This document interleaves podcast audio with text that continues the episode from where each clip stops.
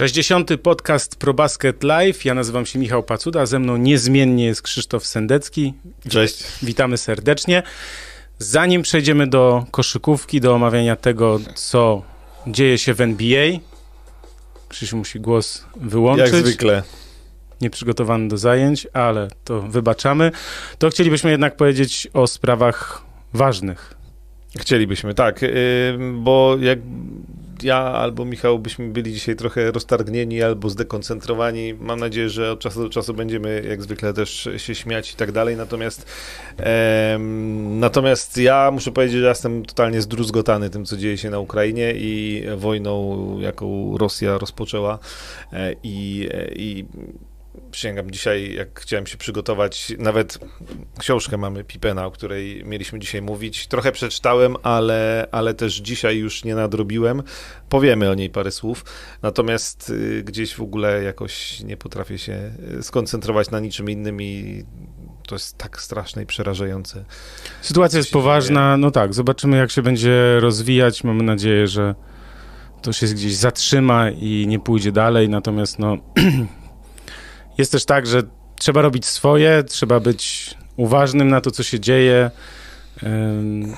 Natomiast no, my nie będziemy mówić tutaj nic na temat polityki, bo to nie jest nasze zadanie, natomiast no, solidaryzujemy się z narodem ukraińskim i no, mamy nadzieję, że to się szybko skończy i nie zakończy się jeszcze większą tragedią niż teraz.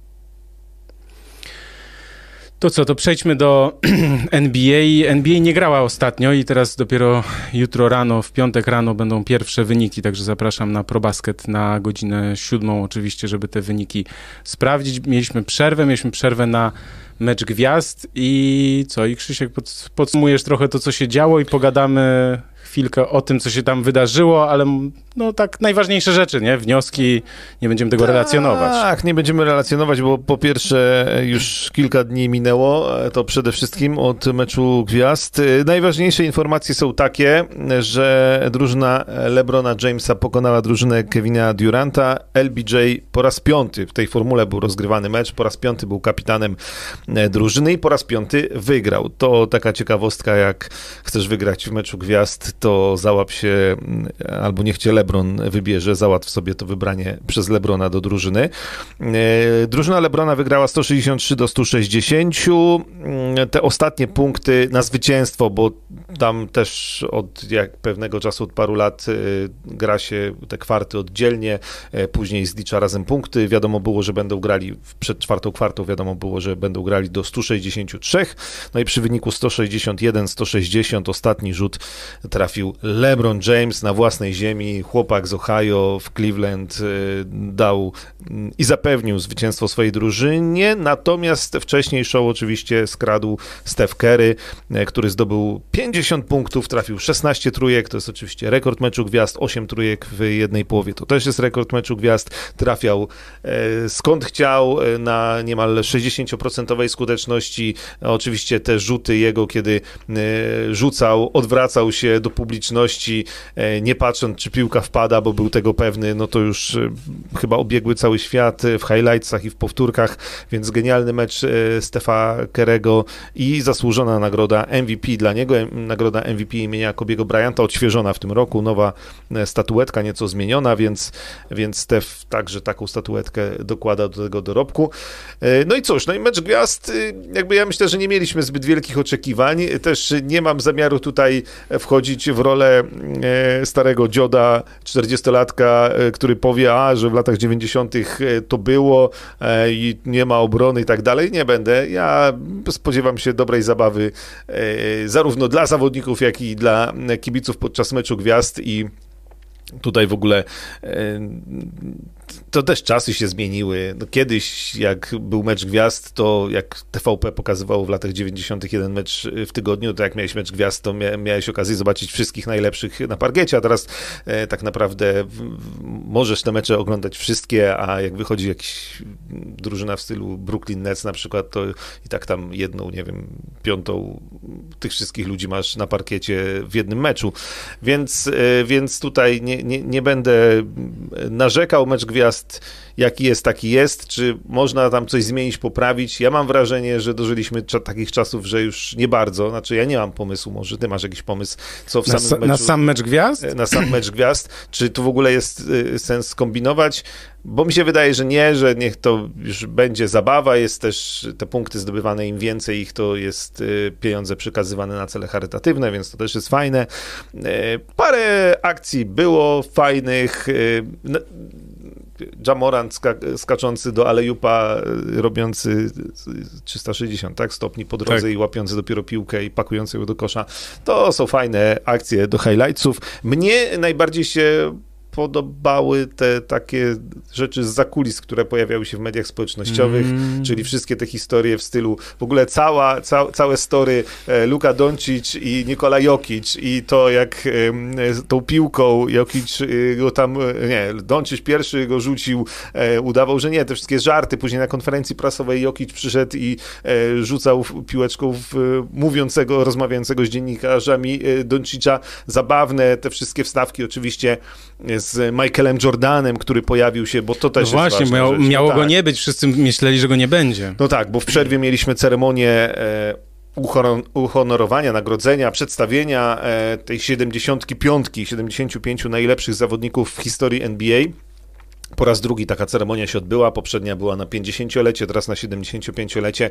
E, pojawiło się sporo e, gwiazd, do końca właśnie nie było wiadomo, czy Jordan się pojawi, raczej wszyscy byli sceptyczni co do tego, na tyle się pojawił.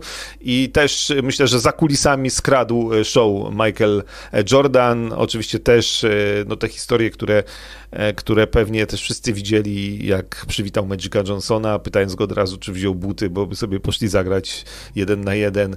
E, i też z Luką Doncicem i z LeBronem, to, to naprawdę, naprawdę fajnie i, i oczywiście perfekcyjnie NBA to robi w mediach społecznościowych e, sprzedawane są te, te wszystkie kulisy i możemy trochę zobaczyć też, jak ten mecz wygląda za kulis. No i to jest, to jest chyba to, o co w tym chodzi. No, to jest trochę mecz e, nadający się do, do highlightsów i do mediów społecznościowych i to jest dobra zabawa dla, e, dla koszykarzy, dla kibiców na miejscu, dla kibiców przed telewizorami. E, też fajnie zrealizowane telewizyjnie. No w normalnych meczach nie mamy wywiadów w trakcie e, grania, no mówmy się, jest, jest to wszystko na luzie, ale jak ja miałbym się czepiać, to, to to nie, to nie to miejsce. Znaczy, ja, Jasne. Jest, jak dla mnie formuła meczu gwiazd jest ok, wiele krajów z tego zrezygnowało, z w ogóle organizowania meczów gwiazd. No bo musisz bo, wydać kupę kasy, żeby to jakoś wyglądało. No, no i ta formuła jest ryzykowna, natomiast NBA to cały czas robi i myślę, że mm, ogólnie jest spoko, e, i w tym roku parę, parę fajnych rzeczy też było. No dobrze, a jak konkursy oceniasz? Ja myślę, że nie będę zbyt oryginalny. Y, to znaczy, mm, do, dobra, Skills Challenge to tam fajnie, że chłopaki z Cleveland wygrali, Mobley trafił na koniec z połowy. Ok, nie będziemy się nad tym rozwodzić. Natomiast e, oczywiście jestem nieco zawiedziony konkursem wsadów. To... Wiesz, ale wiesz, co było najlep najlep najlepsze? Ja obejrzałem skrót rano i mówię, nie no, no spodziewałem się właśnie czegoś takiego, mówię, nie było źle. Fajne paczki, Obi Topin, jestem fanem, typowałem, w sensie miałem nadzieję, że wygra. Natomiast jak potem obejrzałem ile tam było nieudanych. Ile to trwało. Ile to trwało i... i za którym razem te. No, no właśnie tak, no znaczy yy, miałem to samo odczucie, że konkurs sadów fajnie wyglądał w highlightsach. No bo po jakby, to chyba jest, tak? Nie? Po to trzeba go robić, w sensie, żeby... Tak, i wiesz co, i, yy, i bo... Yy, często się pojawia taki argument, że w konkursie wsadów to już zobaczyliśmy wszystko. No bo tak jest. Ale poczekaj, no ale na przykład tą pakę e, obiego Obi Topina, Obiego Topina, e, gdzie on przełożył sobie pod nogą, odbił o tablicę i wpakował no tak. piłkę do kosza. Czegoś takiego jeszcze nie widziałem. To prawda. E, I generalnie ja jestem zwolen... Oczywiście, znaczy, ja jestem zwolennikiem tego, żeby to było tak właśnie w miarę normalnie. Znaczy, ja mi się nie podobał w 2000, którym to było dziesiątym, e, Blake Griffin skaczący przez maskę samochodu. No jak tam wszystko ustawione było, to, właśnie... to jeszcze głosowanie kibiców, którzy nie mieli okazji, w sensie że głosowanie ruszyło zanim jeszcze te paczki i tak dalej. No. Więc y, to, to wolę taką po prostu koszykarską, takie show proste, można powiedzieć, gdzie są takie drobiazgi, jak piłka podpisywana przez Juliusa Livinga, jak e, koszulka ojca, którą przywdział Cole Antony. E, więc no, to, to, są, to są takie, mm, ten Juan e, Toscan Anderson Toscano Anderson. E, jakby odnoszący się do swojego pochodzenia, czyli Meksyku, buty w kolorze e, flagi meksykańskiej i tak dalej. No to są takie e, drobiazgi, które złożyły się na to, że to było fajne. Natomiast y, nie oglądałem na żywo, bo byłem jednym, jedną z 200 tysięcy osób na Mazowszu, które nie miały prądu mm. wtedy, więc, y, więc obejrzałem też i, i, przewijałem, szczerze powiedziawszy, i znaczy już wiedziałem, że, że tam się trochę dłużyło, bo mało kto wykonał w pierwszej próbie y, swój, swój slam dunk. Natomiast no wiesz, wiesz, jaki jest największy problem tego. Znaczy ja w ogóle nie kupuję opowieści, że tam e, ci zawodowi dankerzy, coś, to jest w ogóle, nie ma sensu go porównywać. Dla mnie to nie, na przykład nie jest za bardzo ciekawe, jakby, e, nie wiem, zawodowy, znaczy sam slam dunk super, przez zawodowego dankera zrobiony, ok, no ale to mi jakby zupełnie nie pasuje do konkursu wsadów. Dla mnie najlepiej by było, no i to jest też dosyć oczywiste, mm -hmm. gdyby tam były największe gwiazdy. Gdyby, bo, bo z jednej strony są fajne paki, ale z drugiej strony jednak rywalizacja Michaela Jordana z Dominikiem Wilkinsem. No tak. E, nie wiem, nawet Dwighta Howarda z Nate'em Robinsonem, chociaż to zdecydowanie mniejszy kaliber nazwisk, przynajmniej Nate Robinson, chociaż wtedy byli też obaj, no Dwight Howard był e, czołową postacią ligi. E, to jest jakaś historia. To jest no, Jordana konkursy wygrane i też przegrane z Wilkinsem, to tworzyły jego dziedzictwo. E, I, e, I to było coś, co wspominamy po latach. A teraz mam takie wrażenie, że te największe gwiazdy trochę się boją, że LeBron James nigdy na przykład nie wystartował w konkursie e, wsadów, a mógłby. a mógłby. No teraz to już pewnie jest za późno. Kobe Bryant tylko w dalekiej młodości wygrał ten konkurs wsadów raz, później już też nie. Myślę, że nawet gdyby slamdanki były słabsze technicznie, a gdyby to była rywalizacja właśnie największych y, gwiazd, y, najlepszych w danym momencie koszykarzy, mhm to byłoby to o wiele ciekawsze, byłoby to bardziej pasjonujące dla kibiców. No to jest z jednej strony oczywistość, z drugiej strony rzecz, której chyba się nie da, bo już od lat mamy ten problem, no że, właśnie, ale że, to, wiesz, to jest dzisiaj jakby Zaklawin startował, to zupełnie było inaczej niż jak w 2016, tak? Pasjonujący, świetny konkurs y, i rozgrywka między nim a Ronem Gordonem. E, natomiast y, jeszcze wtedy nie był taką gwiazdą, na przykład Zaklawin, jak teraz. No tak, no ja sobie tutaj jakieś tam notateczki właśnie też zrobiłem, że jak naprawić konkurs tak? No to tak jak powiedziałeś, że muszą w nim wziąć udział gwiazdy, a nie, a nie małolaty. Um, bo ja też mam takie poczucie, że już wszystkie wsady zostały pokazane i trudno wymyślić coś takiego wow. No dobra, Topin zrobił coś nowego. Ja to najchętniej zobaczył Arona Gordona jeszcze raz. Wiadomo, że LeBrona Jamesa, Moranta, ale na przykład chciałbym zobaczyć Andrew Wigginsa, który ze swoim dosiężnym, czyli wyskokiem z dwóch nóg, yy, mógłby na przykład, nie wiem, spróbować dotknąć czubka tablicy.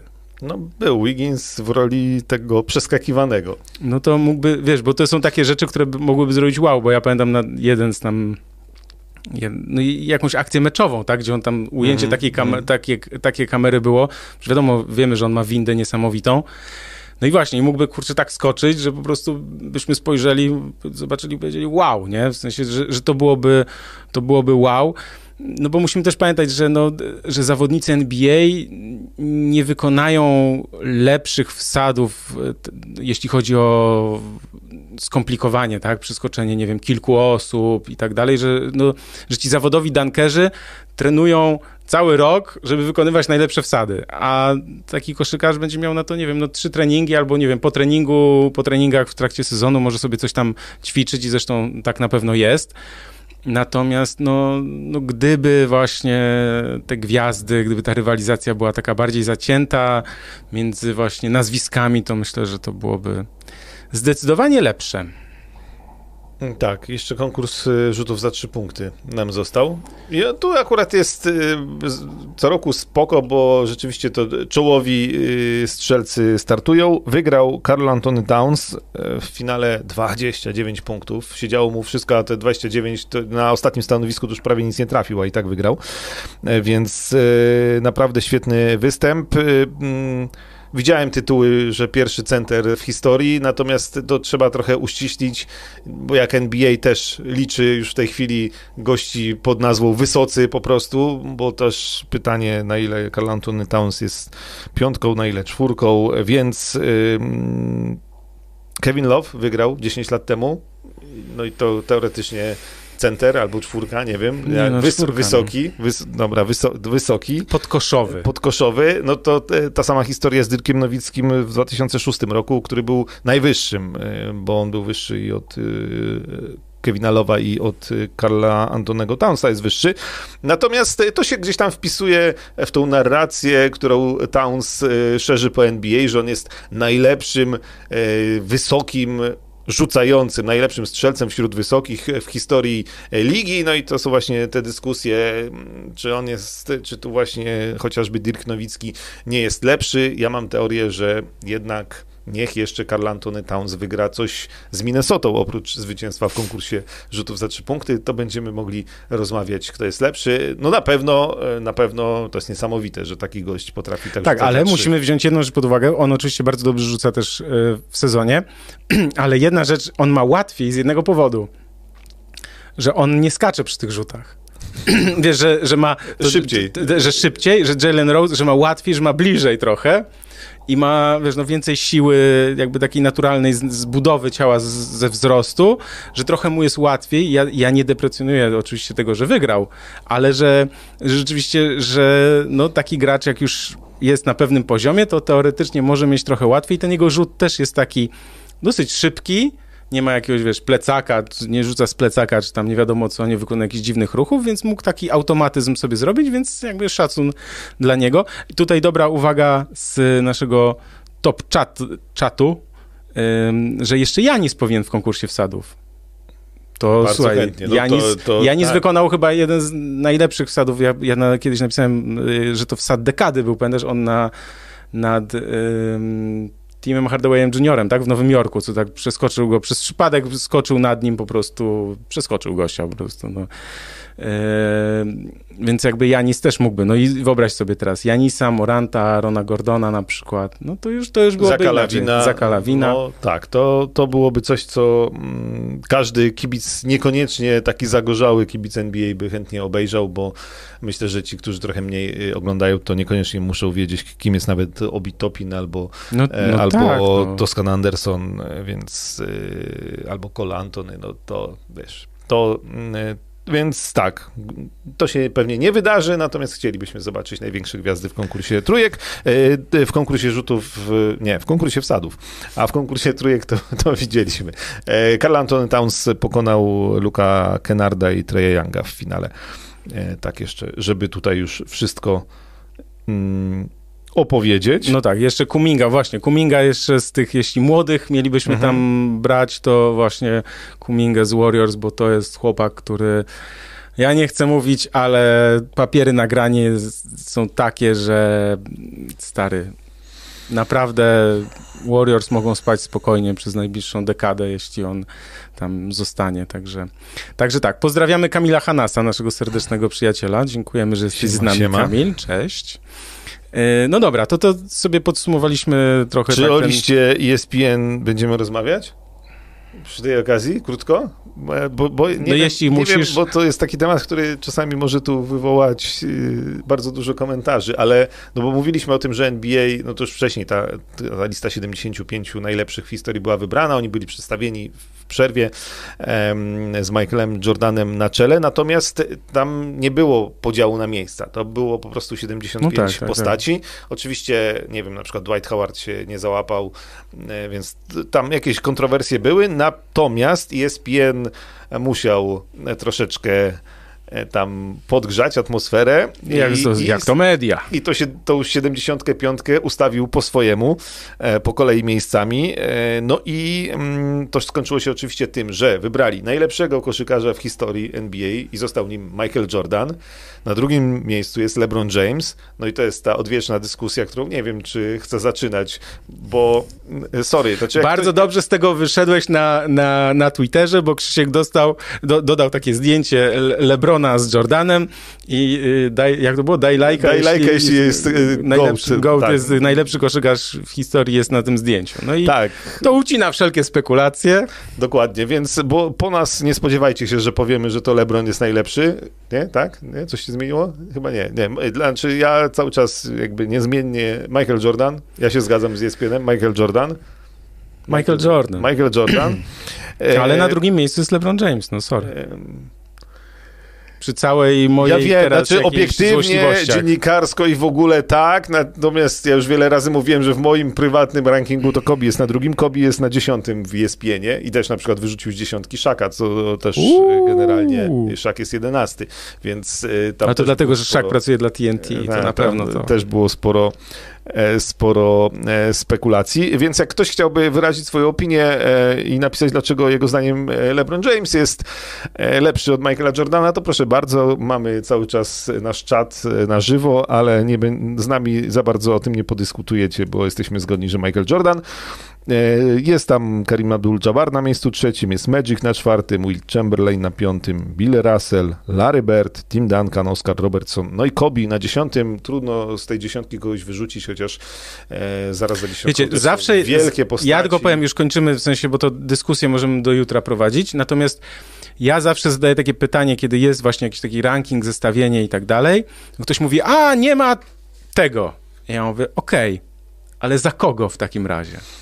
No i oczywiście, no, to tu subiektywnie, czyli tak jak ty mówisz na twojej prywatnej liście, wiadomo, no to jest jakby lista kibicowska jest zupełnie czymś innym od tego, co próbuje się zrobić, jeśli my przyjmujemy rolę takich analityków, tak, czy osób na swój sposób obiektywny, bo mamy swoje doświadczenia i swój punkt widzenia, Natomiast no, gdzieś tam staramy się być obiektywni, nawet jak, nie wiem, nam się coś nie podoba, czy nie wiem, nie pasuje do naszej wizji czy koncepcji, to jakby nie mówimy, że nie, nie, oni są słabi, tak? No, no nie, no nie jest to na przykład, nie wiem, gdzieś tam jakaś drużyna czy jakiś zawodnik, moja bajka, ale to nie znaczy, że ktoś nie jest, nie wiem, wybitny, tak, na przykład. Tak, tak, tak, tak. Znaczy, no tak. Tam zaraz za dziesiątką Hakim Olajuwon na przykład jest. No, no, no ale Ja tak. też mam taki problem z, z, z, tak, z dyskusją, dlatego nie podejmuję w ogóle tej, tej dyskusji, no bo ja nie pamiętam NBA przed, no nie wiem, wcześniej niż lata 90., no to ja to znam z opowieści. No tak naprawdę to już Magica i Larego Berda my nie pamiętamy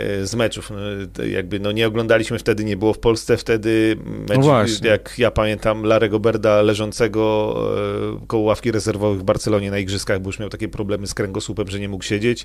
No i Magica Johnsona gdzieś tam z końcówki jego kariery tak naprawdę, jeszcze z finałów e, z Chicago, ale, ale, ale wiadomo. No a już nie mówiąc o Chamberlainie czy Billu Russellu, bo myślę, że e, w ogóle dostępnych nagrań z ich meczów jest bardzo mało i to była inna NBA i dużo mniejsza i e, nie wiem, jak za czasów Billa Russella to Boston był przecież totalną potęgą. No to też byli oczywiście goście, którzy zmieniali zupełnie e, grę w ogóle i zasady gry, wpływali na te zasady, bo byli tak dominujący, szczególnie Chamberlain. Natomiast też myślę, że inne czasy, inna rywalizacja, e, mniej No właśnie, no, drużyn. w naszym poczuciu, w, naszy, w naszym poczuciu ta koszykówka weszła na zupełnie inny poziom w- od 90 roku, tak, czy 91, kiedy Chicago Bulls zaczęli zdobywać mistrzostwa, no bo tych wcześniejszych lat nie pamiętamy, to nawet jeśli je oglądaliśmy, oglądaliśmy jakieś te mecze, no to to jest już jakby zupełnie inna historia, inna percepcja, z, jak się to ogląda, nie pamięta się,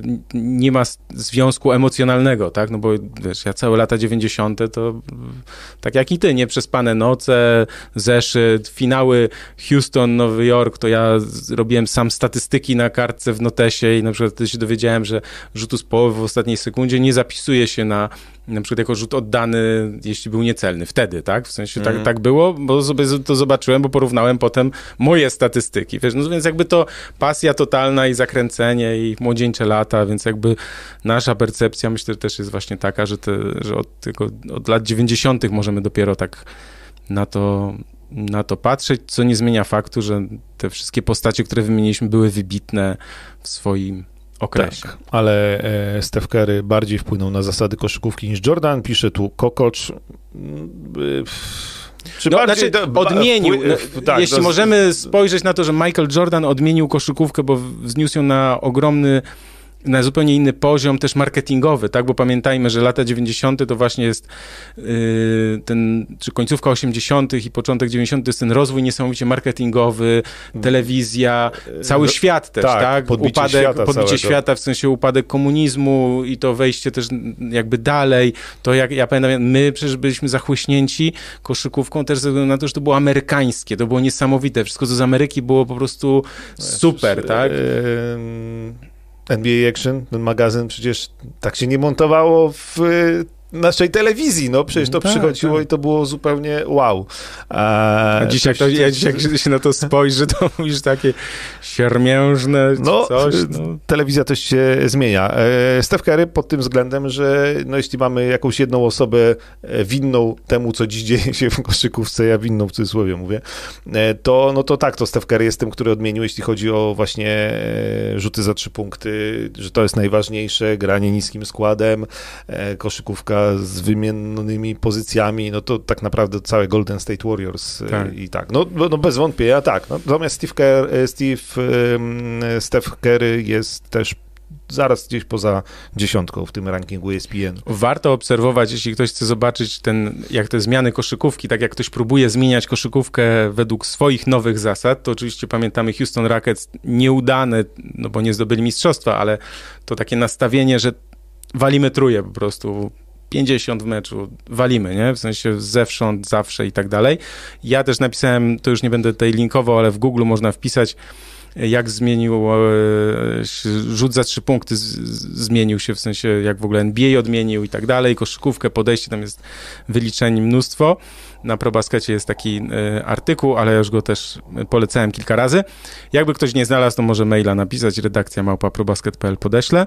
Natomiast yy, czy LeBron James zmienił? Myślę, że też pokazał, że wzniósł też na, mm, na inny poziom, jeśli chodzi o fizyczność zawodników, tak? Że to był, że to jest nadal zawodnik postury niesamowitej, bo on jest olbrzymi, w sensie yy, wysoki, bardzo napakowany, a przy tym niesamowicie sprawny, tak? Czyli to jest... To pierwszy taki zawodnik, który tak naprawdę mógł na takim poziomie e, grać na właściwie każdej pozycji. E, od 1 do 4, a tak naprawdę to i... Ostatnio to, nawet i na piątce. Na piątce, więc, e, więc no, w tym kierunku to się idzie koszykówka, no to są to są ci ludzie, którzy ją zmieniali, ja myślę, nie, nie dobra, nie...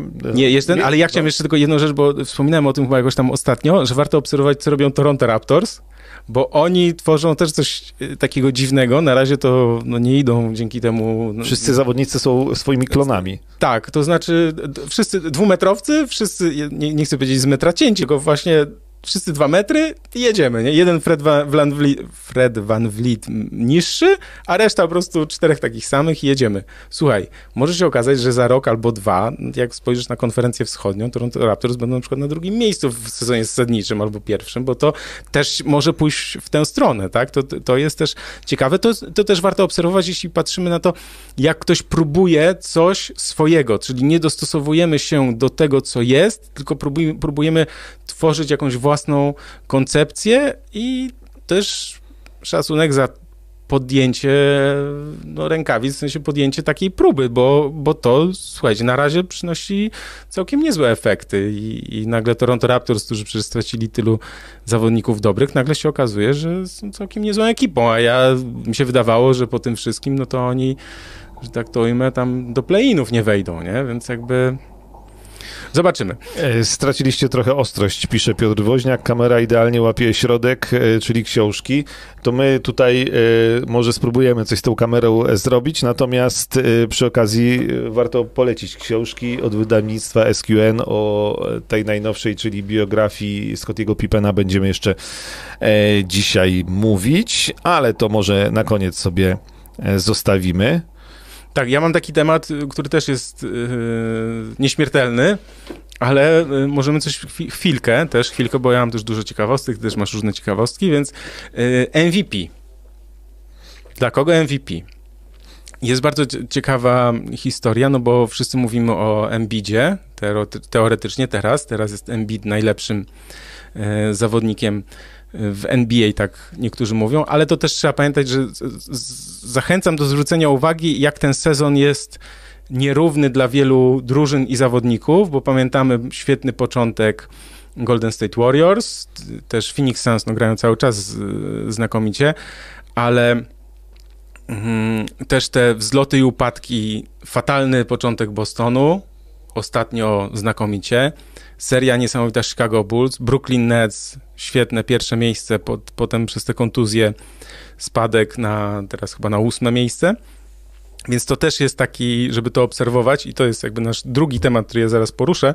Natomiast tak, ostatni raz center, center był królem strzelców w 2000 roku, słuchaj. Był to oczywiście Shaquille O'Neal. Tak. Mhm. W latach 90. w tej czołówce był Shaq, był David Robinson, był Hakim Olajuwon, był Patrick Ewing. Natomiast no, przez ostatnie 20 lat to raczej byli gracze zdecydowanie niżsi. No i teraz mamy trzech głównych kandydatów, czyli Embiid, moim zdaniem Janis i Nikola Jokic a więc trzech wysokich. Janis, jeśli nawet nie jest centrem, to jest graczem no, wysokim, podkoszowym. E, Embiid teraz chyba jest numerem jeden, jeśli chodzi o strzelców i przyjście Hardena wcale może nie sprawić, że te statystyki jego spadną, a może nawet Harden będzie grał na niego. To jest um, bardzo ciekawa, ciekawe do obserwowania. Natomiast w przypadku wyborów MVP, bo pamiętamy, że, że też jest tak, że na to, kto zdobywa MVP, ważna jest narracja.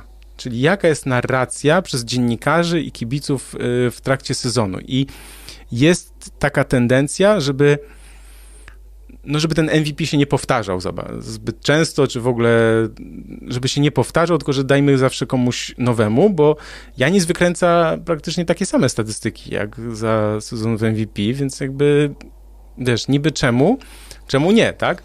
Ale tu może odgrywać ważną rolę miejsce w tabeli, tak? I trzeba pamiętać, że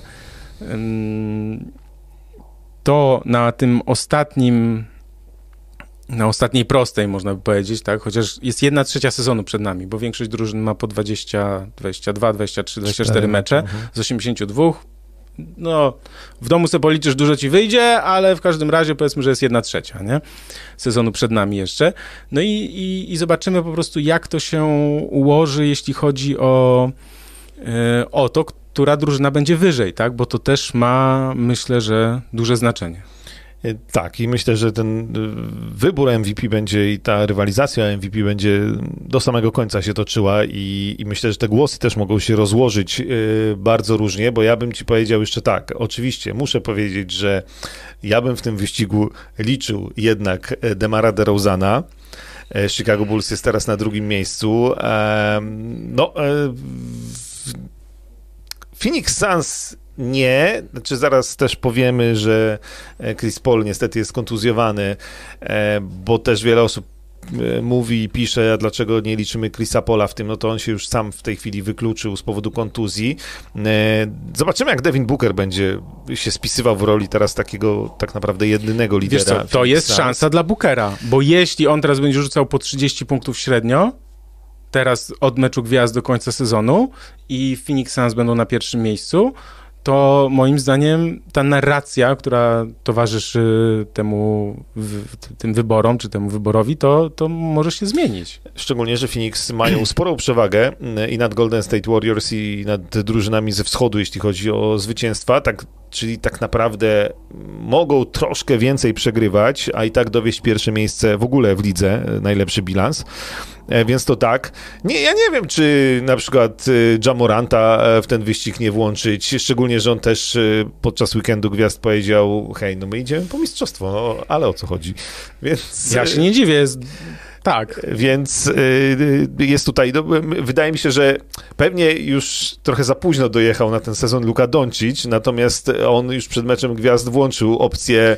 Widziałem takie wyliczenie, że od momentu, kiedy ogłosili, że on jest w pierwszej piątce, to on tam w ogóle, wiesz, te statystyki jego wystrzeliły, więc wiesz co, on podobno zmienił dietę, bo podobno się e, wkurzył, że e, jest taki hejt na niego, że jest ulany i yy, zaczął jako, pracować. Jako no. osoba ulana powiem mu, że rozumiem cię, no wiem co czujesz, no.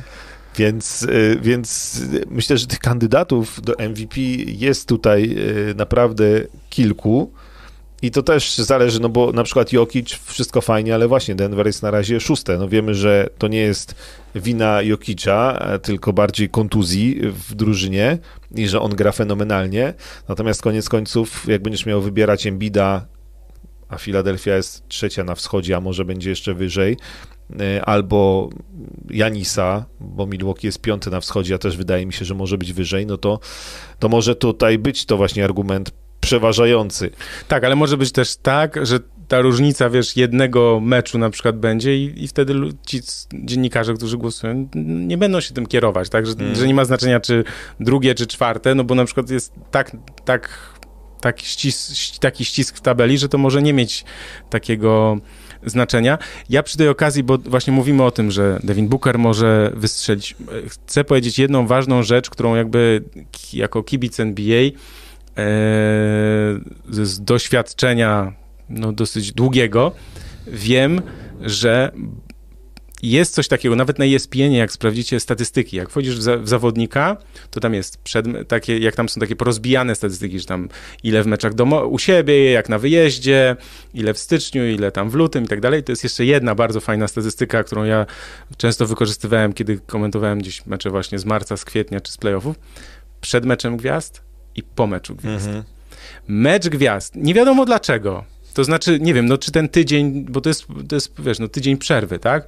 Ci, którzy grają w meczu gwiazd, to grają, a ci, którzy nie grają, to jadą na wakacje. Tak, znaczy albo jadą na wakacje, albo odpoczywają, albo trenują, w sensie natomiast odpoczywają psychicznie i ładują akumulatory.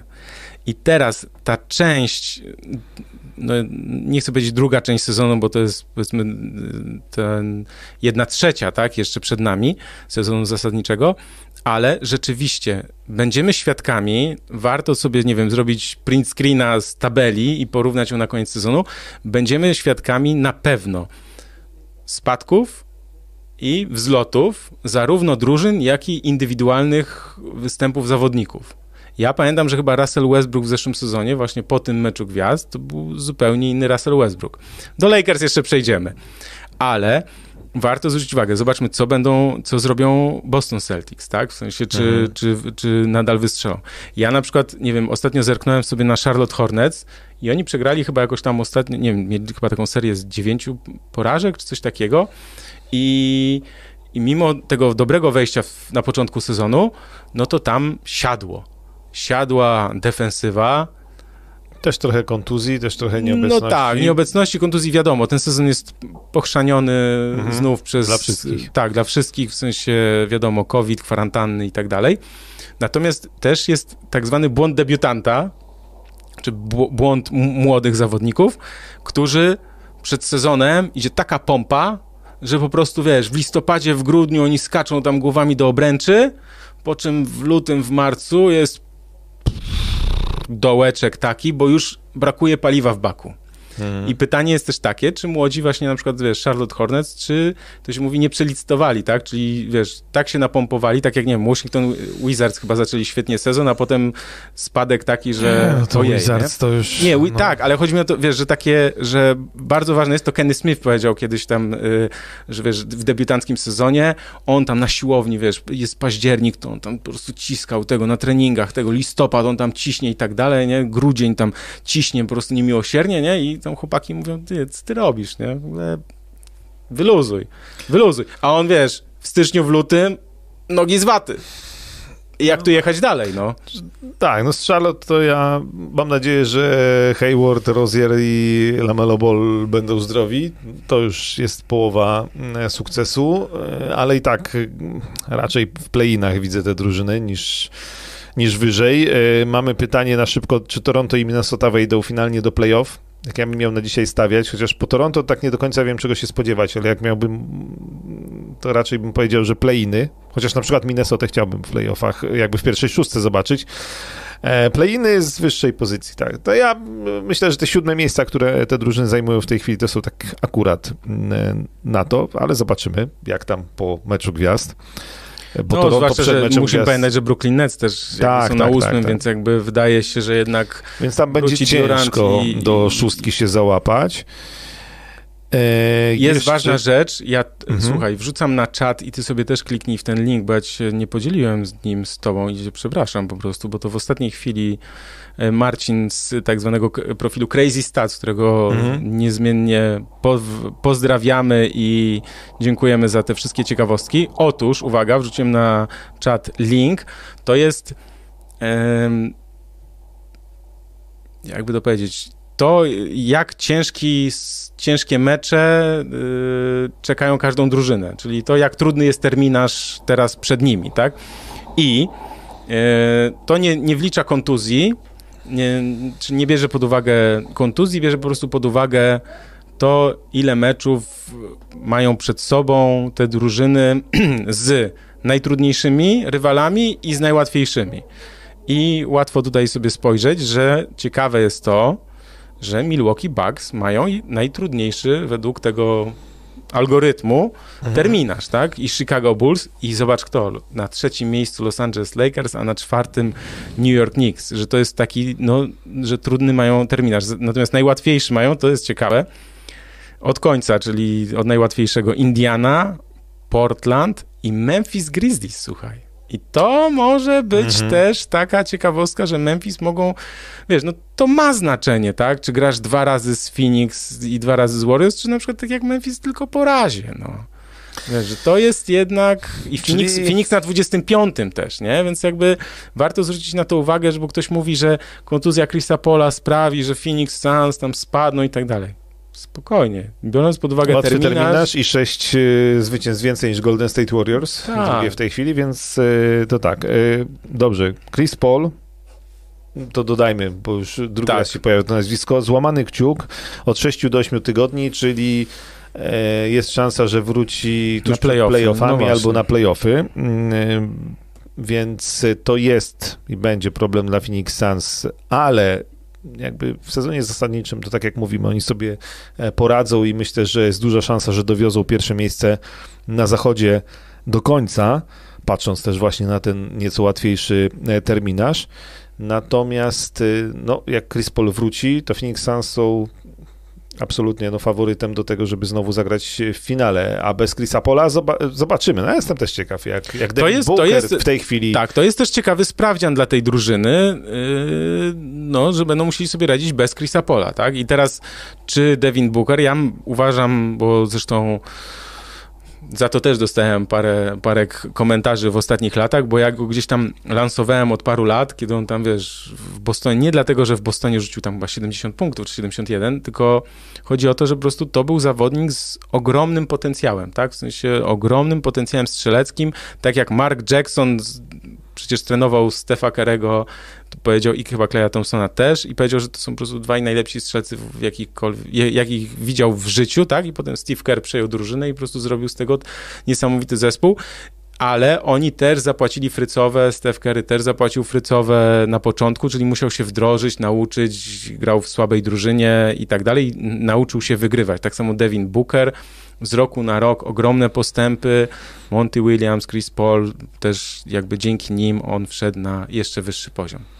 I teraz ma szansę właśnie udowodnić, ma wszystkie, że tak powiem, wiem, argumenty, atrybuty, asy w rękawie i tak dalej, i tak dalej. Mamy dużo pytań. E, Ale bo, bo, ja chciałem jeszcze o, Chris, o Chrisie Paul. No, dobrze. Dobra, bo jest też tak. Dobra. Czy ty pamiętasz, że, że ze dwa lata temu, jak nagrywaliśmy podcasty jeszcze audio, z dwa albo trzy lata temu. No, było. że nie dowozi. Tak, ja mówiłem, hasło mieliśmy takie hasło, że Chris Paul nie dowozi, jeszcze mistrzostwa nie dowiózł. Ale nie robię tego, żeby się wytłumaczyć, tylko żeby podać fakty i to jest też niepokojące no, dla kibiców Phoenix Suns, bo ja sobie nawet taką listę zrobiłem. On tak, w 2012 Pachwina w playoffach, jak grę, dla, grał w Clippersach, tak? W 2015 ścięgnął udowę. Wyeliminowało go tam z gry. W 2016 w pierwszej rundzie złamał rękę chyba. To było jakoś tak ten. W 2018, kiedy Warriors, znaczy kiedy Rockets prowadzili z Warriors 3 do 2, to on ściągnął, ścięgnął udowę. To jest, słuchajcie, ścięgnął udowę jest tak bolesnym urazem, w sensie i tak yy, wykluczającym z z udziału, zaangażowania, bo każdy ruch, po prostu każda próba przyspieszenia, no jest po prostu powoduje ogromny ból, skurcze mięśni, w sensie, no, no nie da się grać, nie?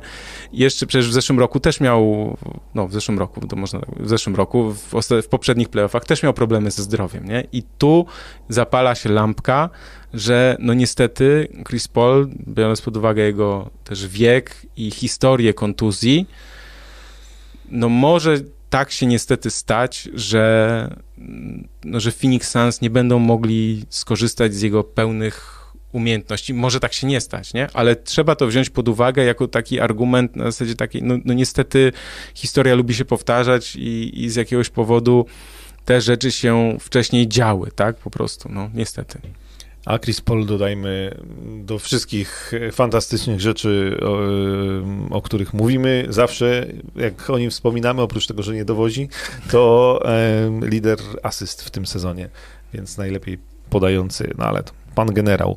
E, dawać łapki w górę, pisze Mateusz Majcherczyk. No, no właśnie, poprosimy, tak, tak jest. łapki w górę Bo już jest oczywiście. prawie 200 osób, także poprosimy, poprosimy. właśnie. Mamy dużo pytań o Bena Simonsa.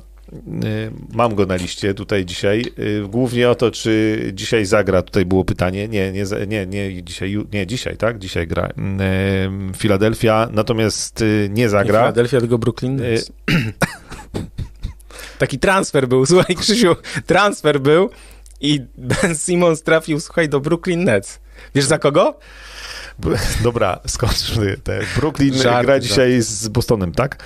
E, I e, dzisiaj nie zagra. Co więcej, e, wydaje mi się, że na pewno nie zagra do 10 marca. 10 marca jest mecz Filadelfii z Brooklynem i to jest świetny mecz na to, żeby Ben Simmons wszedł. Natomiast on też podobno mm, nie do końca jest gotowy w sensie mentalnym i psychicznym i hmm. wydaje mi się, że dopóki Brooklyn nie będzie pewny, czyli Kevin Durant nie będzie zdrowy, e, nie będzie pewny tego, że Ben Simmons wejdzie na parkiet i oni z nim będą wygrywać, to Ben Simmons też nie wróci, więc to jeszcze może chwilę potrwać. Nie wiem tak naprawdę ile.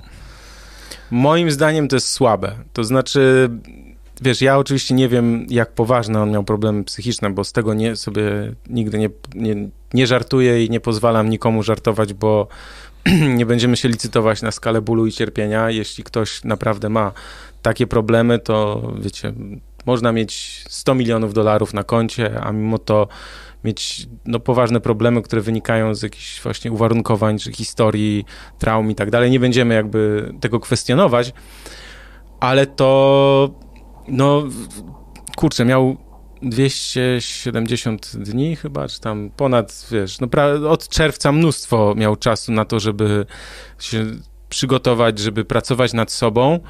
I teraz jeszcze, kiedy już zmienił to otoczenie, kiedy wszyscy go witają, mówią po prostu welcome i graj i tak dalej, on nadal nie gra, znaczy nie będzie grał, no to to nie wygląda dobrze.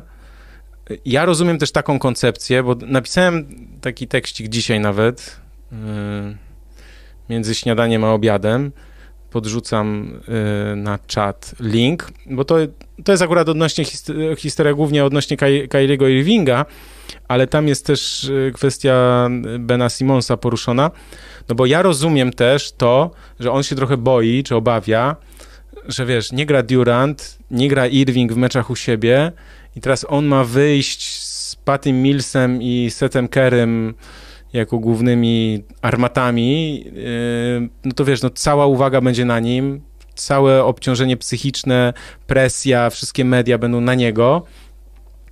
No i on rozumiem, że się obawia, czy nawet władze klubu się obawiają, że on tego nie udźwignie i wiesz, zamiast być gotowym, nie wiem, w drugiej połowie marca i tam budować z Durantem, no, że nagle, nie wiem, to się odwróci, tak, i on się znowu zamknie w sobie, tak, więc jakby, mhm. tylko to są niepokojące takie rzeczy, tak, w sensie informacje, bo, bo powstaje pytanie takie, no, to jak nie teraz, to kiedy, tak, bo ten mecz w Filadelfii, bo przypomnijmy, 10 marca będzie mecz w Filadelfii, E, Sixers kontra Nets, no to jest taka idealna okazja, żeby, wiesz, jak jesteś sportowcem na najwyższym poziomie, takie mecze powinieneś mieć, wiesz, zapisane w kalendarzu, tak jak najlepsi mają zawsze, słuchajcie, otwarty, zawsze mają kalendarz i mają wpisane mecze, mogą mówić, że nie, każdy mecz jest dla mnie taki sam, do tego po co samo podchodzę i tak dalej. Nie, tak nie jest. To są bajki, wiadomo, że jak grasz przeciwko byłem, byłej drużynie, która cię na przykład potraktowała jakoś niefajnie, przeciwko trenerowi, któremu, który ci nie dawał, nie wiem, szans, albo przeciwko jakimś zawodnikom, z którymi masz na pieńku, albo ktoś coś o tobie powiedział. Janis, Janis oczywiście nic nie mówi, ale on Jamesa Hardena ma tam czerwoną gwiazdeczkę, wiesz, w kalendarzu zapisaną, że po prostu w tym meczu cię dojadę, no. Więc jakby tutaj mamy idealną okazję do tego, żeby Ben Simmons pokazał, na co go stać i nawet jakby przegrali, to żeby pokazał, że, że walczyłem z całych sił, robiłem co mogłem, że teraz jestem w zupełnie innym miejscu, nawet jak przegrają, wyjść uśmiechnięty i powiedzieć, no staraliśmy się, będziemy walczyć w playoffach i tak dalej, i tak dalej, nie?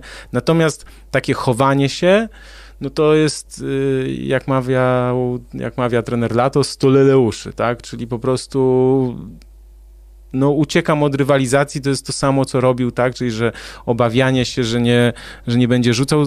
Zobacz na to z punktu widzenia Janisa. Ile się na niego hejtu wylało za to osobiste. Jeszcze mu liczyli te sekundy, jak on tam mhm. rzucał wolne. W ostatnim meczu finału wyszedł, ile było 14 na 18 chyba? Jakoś tak. Z osobistych powiedział, jestem.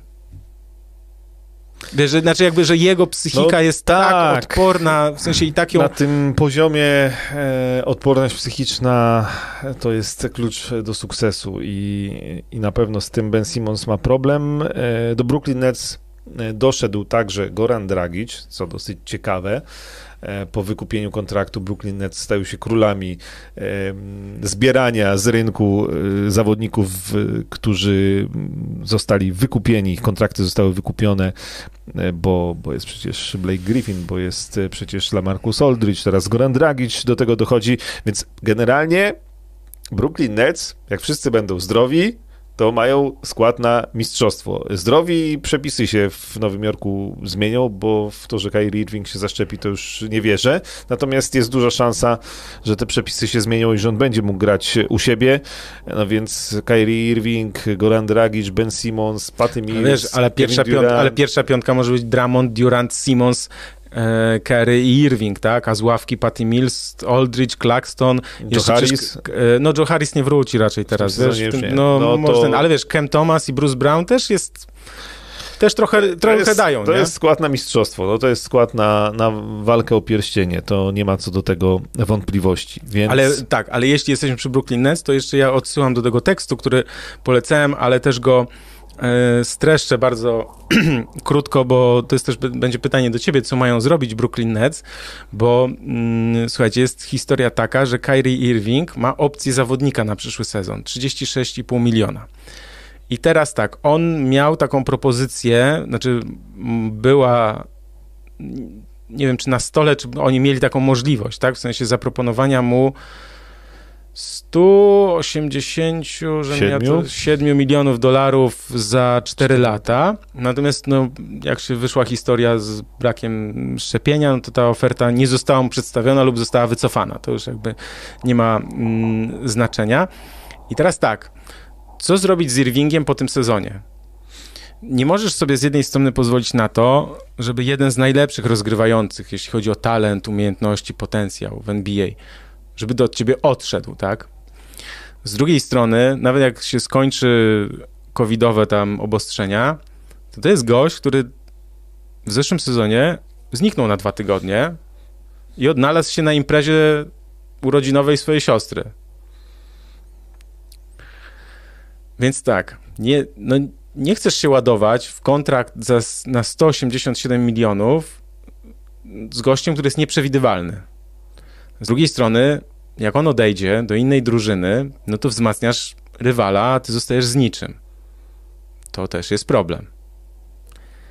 Więc tak naprawdę moja teoria jest taka, że no bo to jest pytanie oczywiście, czy można Irvingowi ufać, tak, w sensie czego można oczekiwać i tak dalej. Wiadomo, że yy, znaczy są dwa warianty. Czyli tak, z jednej strony modlisz się o to, żeby on przedłużył o ten jeden rok, bo wiesz, masz go przynajmniej na jeszcze jeden mhm. rok, jak nie wywinie numeru, to super, jak wywinie numer, no to, no to już jakby podejmujesz decyzję sayonara i tak dalej, nie? Natomiast co będzie, jak oni zdobędą mistrzostwo? No tak, wtedy... Wtedy nieoferowanie mu tego kontraktu te, wielo, długo, długoterminowego, wieloletniego za ogromną kasę, no będzie odebrane źle przez niego, przez jego kolegów i przez kibiców, a z drugiej strony nawet jak oni zdobędą majstra, to też nie wiesz, co cię czeka z nim, tak? Co tym razem wymyśli. To ja zanim odpowiem, to tu jeszcze przeczytam pytanie, panowie, co z finałem Los Angeles Lakers Brooklyn Nets, jak to wszystko potrafi się zmieniać? Znaczy ja twierdzę, że Brooklyn Nets w zdrowiu to są cały czas z kandydatem na wschodzie do tego, żeby zagrać w finale. Lakers zobaczymy, może Westbrook po meczu gwiazd będzie lepszym Westbrookiem. Jest taka a... teoria, że od meczu gwiazd statystyki Russella Westbrooka będą na poziomie triple-double. E, dobrze, to, to sprawdzimy. Oczywiście, że to się zmienia, w tym sezonie bardzo się zmienia. Natomiast jeśli chodzi o mm, Kyriego Irvinga, znaczy, ja jestem pewien, że on, yy, znaczy, ja bym się go nie chciał pozbyć, znaczy, wiesz, to, to jest trudne właśnie, czy bo nie wiesz, czy on w przyszłym roku skorzysta z tej opcji, nie wiesz, czy zdobędzie mistrzostwo. Natomiast ja to jednak na miejscu Brooklyn Nets szedłbym w kierunku zatrzymania go, nawet y, oferując mu czteroletnią nową umowę, dlatego, że on nie jest liderem tej drużyny. To znaczy, ja bym wokół Kariego Rivinga nie, zbudow- nie chciał zbudować drużyny, no. bo, no bo jakby pojechał na urodziny siostry, to byłoby słabo. Natomiast ta drużyna oczywiście zdrowa w pełni, jakby w pełnym składzie, bez Kyriego Irvinga od czasu do czasu, któremu coś tam odpali, e, jest w stanie sobie poradzić. Znaczy tu jest, jest Kevin Durant, którego uważam za lidera tego zespołu, jest mnóstwo zawodników, którzy są w stanie zas zastąpić, natomiast Kyrie Irving jest na tyle wspaniałym zawodnikiem, że jak już jest na parkiecie, no to, to, to, to, to zawsze jest na plus. No to zawsze jest y, na plus dla twojej drużyny. I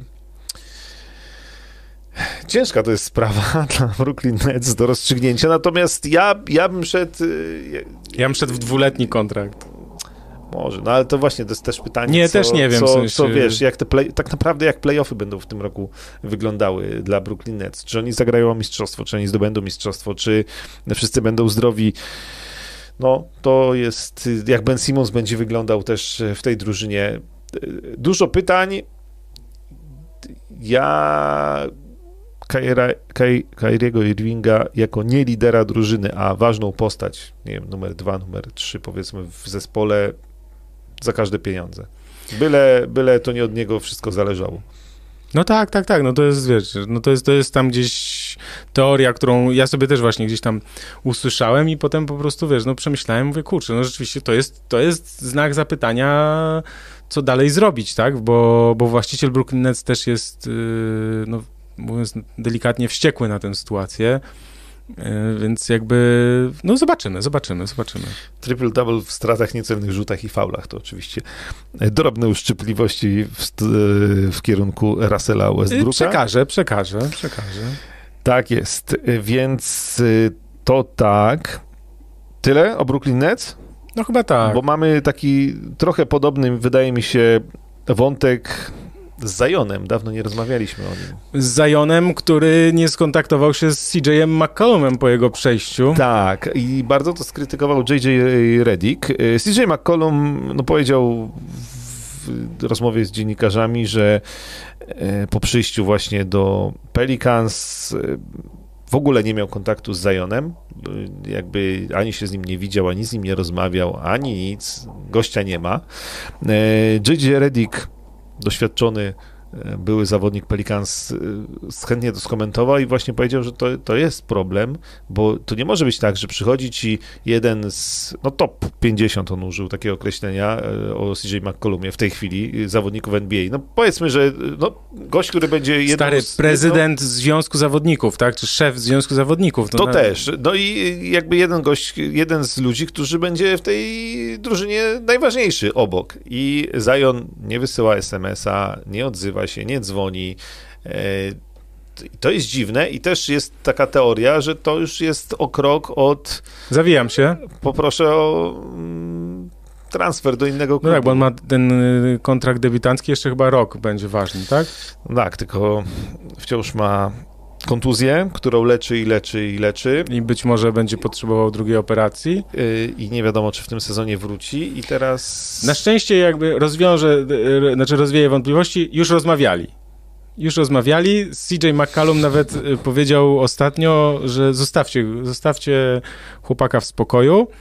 Yy, no ja rozumiem też to, że Zion jest już tak skupiony na sobie, w sensie i wiesz, tam, słuchaj, jaka tam musi być frustracja, tak? Mhm. Wściekłość w sensie na to, że nie może grać i tak dalej i, i czucie tej presji, bo na pewno dostaje mnóstwo komentarzy, wchodzi, wiesz, na media społecznościowe i tam słyszy grubasie i tak dalej. Wiesz, to mówienie, że to spływa, no to, to spływa po niewielu, tak? Że to zawsze gdzieś zostawia jakiś swój ślad, więc jakby myślę, że on jest, y, wiesz, no przed nim stoi w ogóle takie wyzwanie nie zostać Gregiem Odenem, drugim Gregiem, Gregiem Odenem, tak? Mhm. Czyli żeby w ogóle jeszcze grać na, na wysokim poziomie. Natomiast, bo mówisz tutaj też o przyszłości, ja też sobie gdzieś usłyszałem, chyba Jalen Rose i David Jacobi mówili o tym, że przyszłość Zajona jest y, to wielki znak zapytania i że Pelicans też już są bardzo ostrożni, bo pamiętasz, oni najpierw tak, pompowali Zajona, potem go chowali, ale mówili, że wróci na obóz przygotowawczy, potem, że w, na pierwsze mecze, potem, że tam, że w grudniu, no i tak odwlekali, odwlekali i już boją się, wiesz, cokolwiek zapowiadać. I to jest, to jest ciekawostka, wysłali, słuchaj, listy do posiadaczy Pelicans, wysłali listy do posiadaczy biletów na cały sezon, aby przedłużyli na kolejne. I teraz zgadnij, kogo wymienili z nazwisk, że wspieraj bądź i tak dalej z nami i obserwuj naszych liderów. I że tam nie ma Zajona? Ingram, Valanciunas i McCallum. Mhm. I nazwisko Zion, Ziona Williamsona nie padło. No i wiesz, po pierwsze to z jednej strony rozumiem taką wstrzemięźliwość przed pompowaniem balonika, z drugiej strony ja jednak bym był przy tym, że jednak to nazwisko Ziona Williamsona, ponieważ nadal jest zawodnikiem tej drużyny, nadal jest graczem, którego wszyscy uważają za po prostu niesamowitego gościa, o niesamowitych możliwościach, że jak on grał, to po prostu zdobywanie punktów i skuteczność jego była oszałamiająca, można tak powiedzieć. I no i niewymienianie go to jest, myślę, że błąd w drugą stronę, że już że rozumiem ostrożność, nie pompowanie balonika, ale takie, wiesz, niewymienianie go i dopóki nie wróci, to w ogóle udawajmy, że go nie ma, mhm. bez sensu. To ja się zgadzam. Że to w ogóle, znaczy dziwię się bardzo, bo, bo myślę, może, że... Słuchaj, mo, a może wiesz, to ktoś pisał wszystkiego- bez porozumienia z, wiesz, Może, no bo z tego wszystkiego to na razie. Zion poza powiedzmy fragmentem jednego sezonu, który był niezły w jego wykonaniu, to najlepiej wypada na wiesz, ulotkach i bandach reklamowych, że jest No i w, w. Nike'a, w sensie tam e, tak, no więc, ubraniach, butach i tak dalej. No tak, więc tak, tak. promocyjnie to ja bym, dopóki Zion jest w Nowym Orlanie, to ja bym to pompował, no ale może rzeczywiście jakiś błąd, czy Zion mieszka w ogóle w Nowym Orlanie i co, Nie, mam- on jest teraz chyba w Portland, czy Ale gdzieś w Oregonie. Myślałem, że mamy zgryźliwie odpowiedzieć, nie, już w Nowym Jorku. Nie, nie wiem. Nie, tak, no y, generalnie się leczy, no ale dobrze, że się odezwał do CJ'a McColluma. To znaczy, że jeszcze jest w tej drużynie. Kemba Walker odsunięty od składu New York Knicks. Ale wiesz co, ja tylko widziałem tytuł tej informacji, w sensie, znaczy widziałem ten statement tak zwany, tylko nie rozumiem jednego. Yy, nie wykupili jego kontraktu, bo Nie wiem. y, y, Będą mu szukać... czy on jest dwuletni? y, Nie no, on jest na schodzącym kontrakcie... A wiesz co, ma 9 milionów, a może jeszcze następny sezon ma. Oj, widzisz. To poczekaj, sekundę, ja To już... ty sprawdź. Ja powiem, jak, co jest w tym właśnie ogłoszeniu, że Tak, okej, on ma jeszcze, na, Jeszcze- na, na jeszcze jeszcze jeden sezon, sezon. ma, nie tylko ten, ale jeszcze jeden tak, sezon. bo to jest niewielki kontrakt tak naprawdę, bo to w tym sezonie A, bagatela 8,7 No, za ten tak. sezon i w przyszłym 9,1 miliona No dolarów. więc to jest 9 milionów. e, Kto by się tam przejmował? Tak, nie, no jak na jednak tego kali, znaczy wiesz, lepszy kontrakt taki niż Johna Walla na przykład. E, Więc, Dla, dru- dla kogo? No czy dla Kemby Walkera, czy dla Johna Walla? Dokładnie, więc e, Kemba Walker no w porozumieniu, czyli jednak e, Tom Thibodeau stwierdził, że, że nie i Przedziwna decyzja, mówiąc szczerze. znaczy przedziwna w bo ogóle... ja mam takie poczucie, że to on mógłby tam jednak, wiesz, no próbować ratować sytuację, bo oni są na 12 miejscu z bilansem 25-34, tak? Że w ogóle, wiesz, no nawet y, o play-iny będzie ciężka będzie, walka. Będzie ciężka walka i y, zdecydowali, że, że już nie zagra, że y, zna, poszukają mu transferu latem, a do tego czasu będzie tylko trenował. No tak, rozumiem, że jakby był na, wiesz, na, gdyby mu się kontrakt kończył latem, to by go po prostu zwolnili.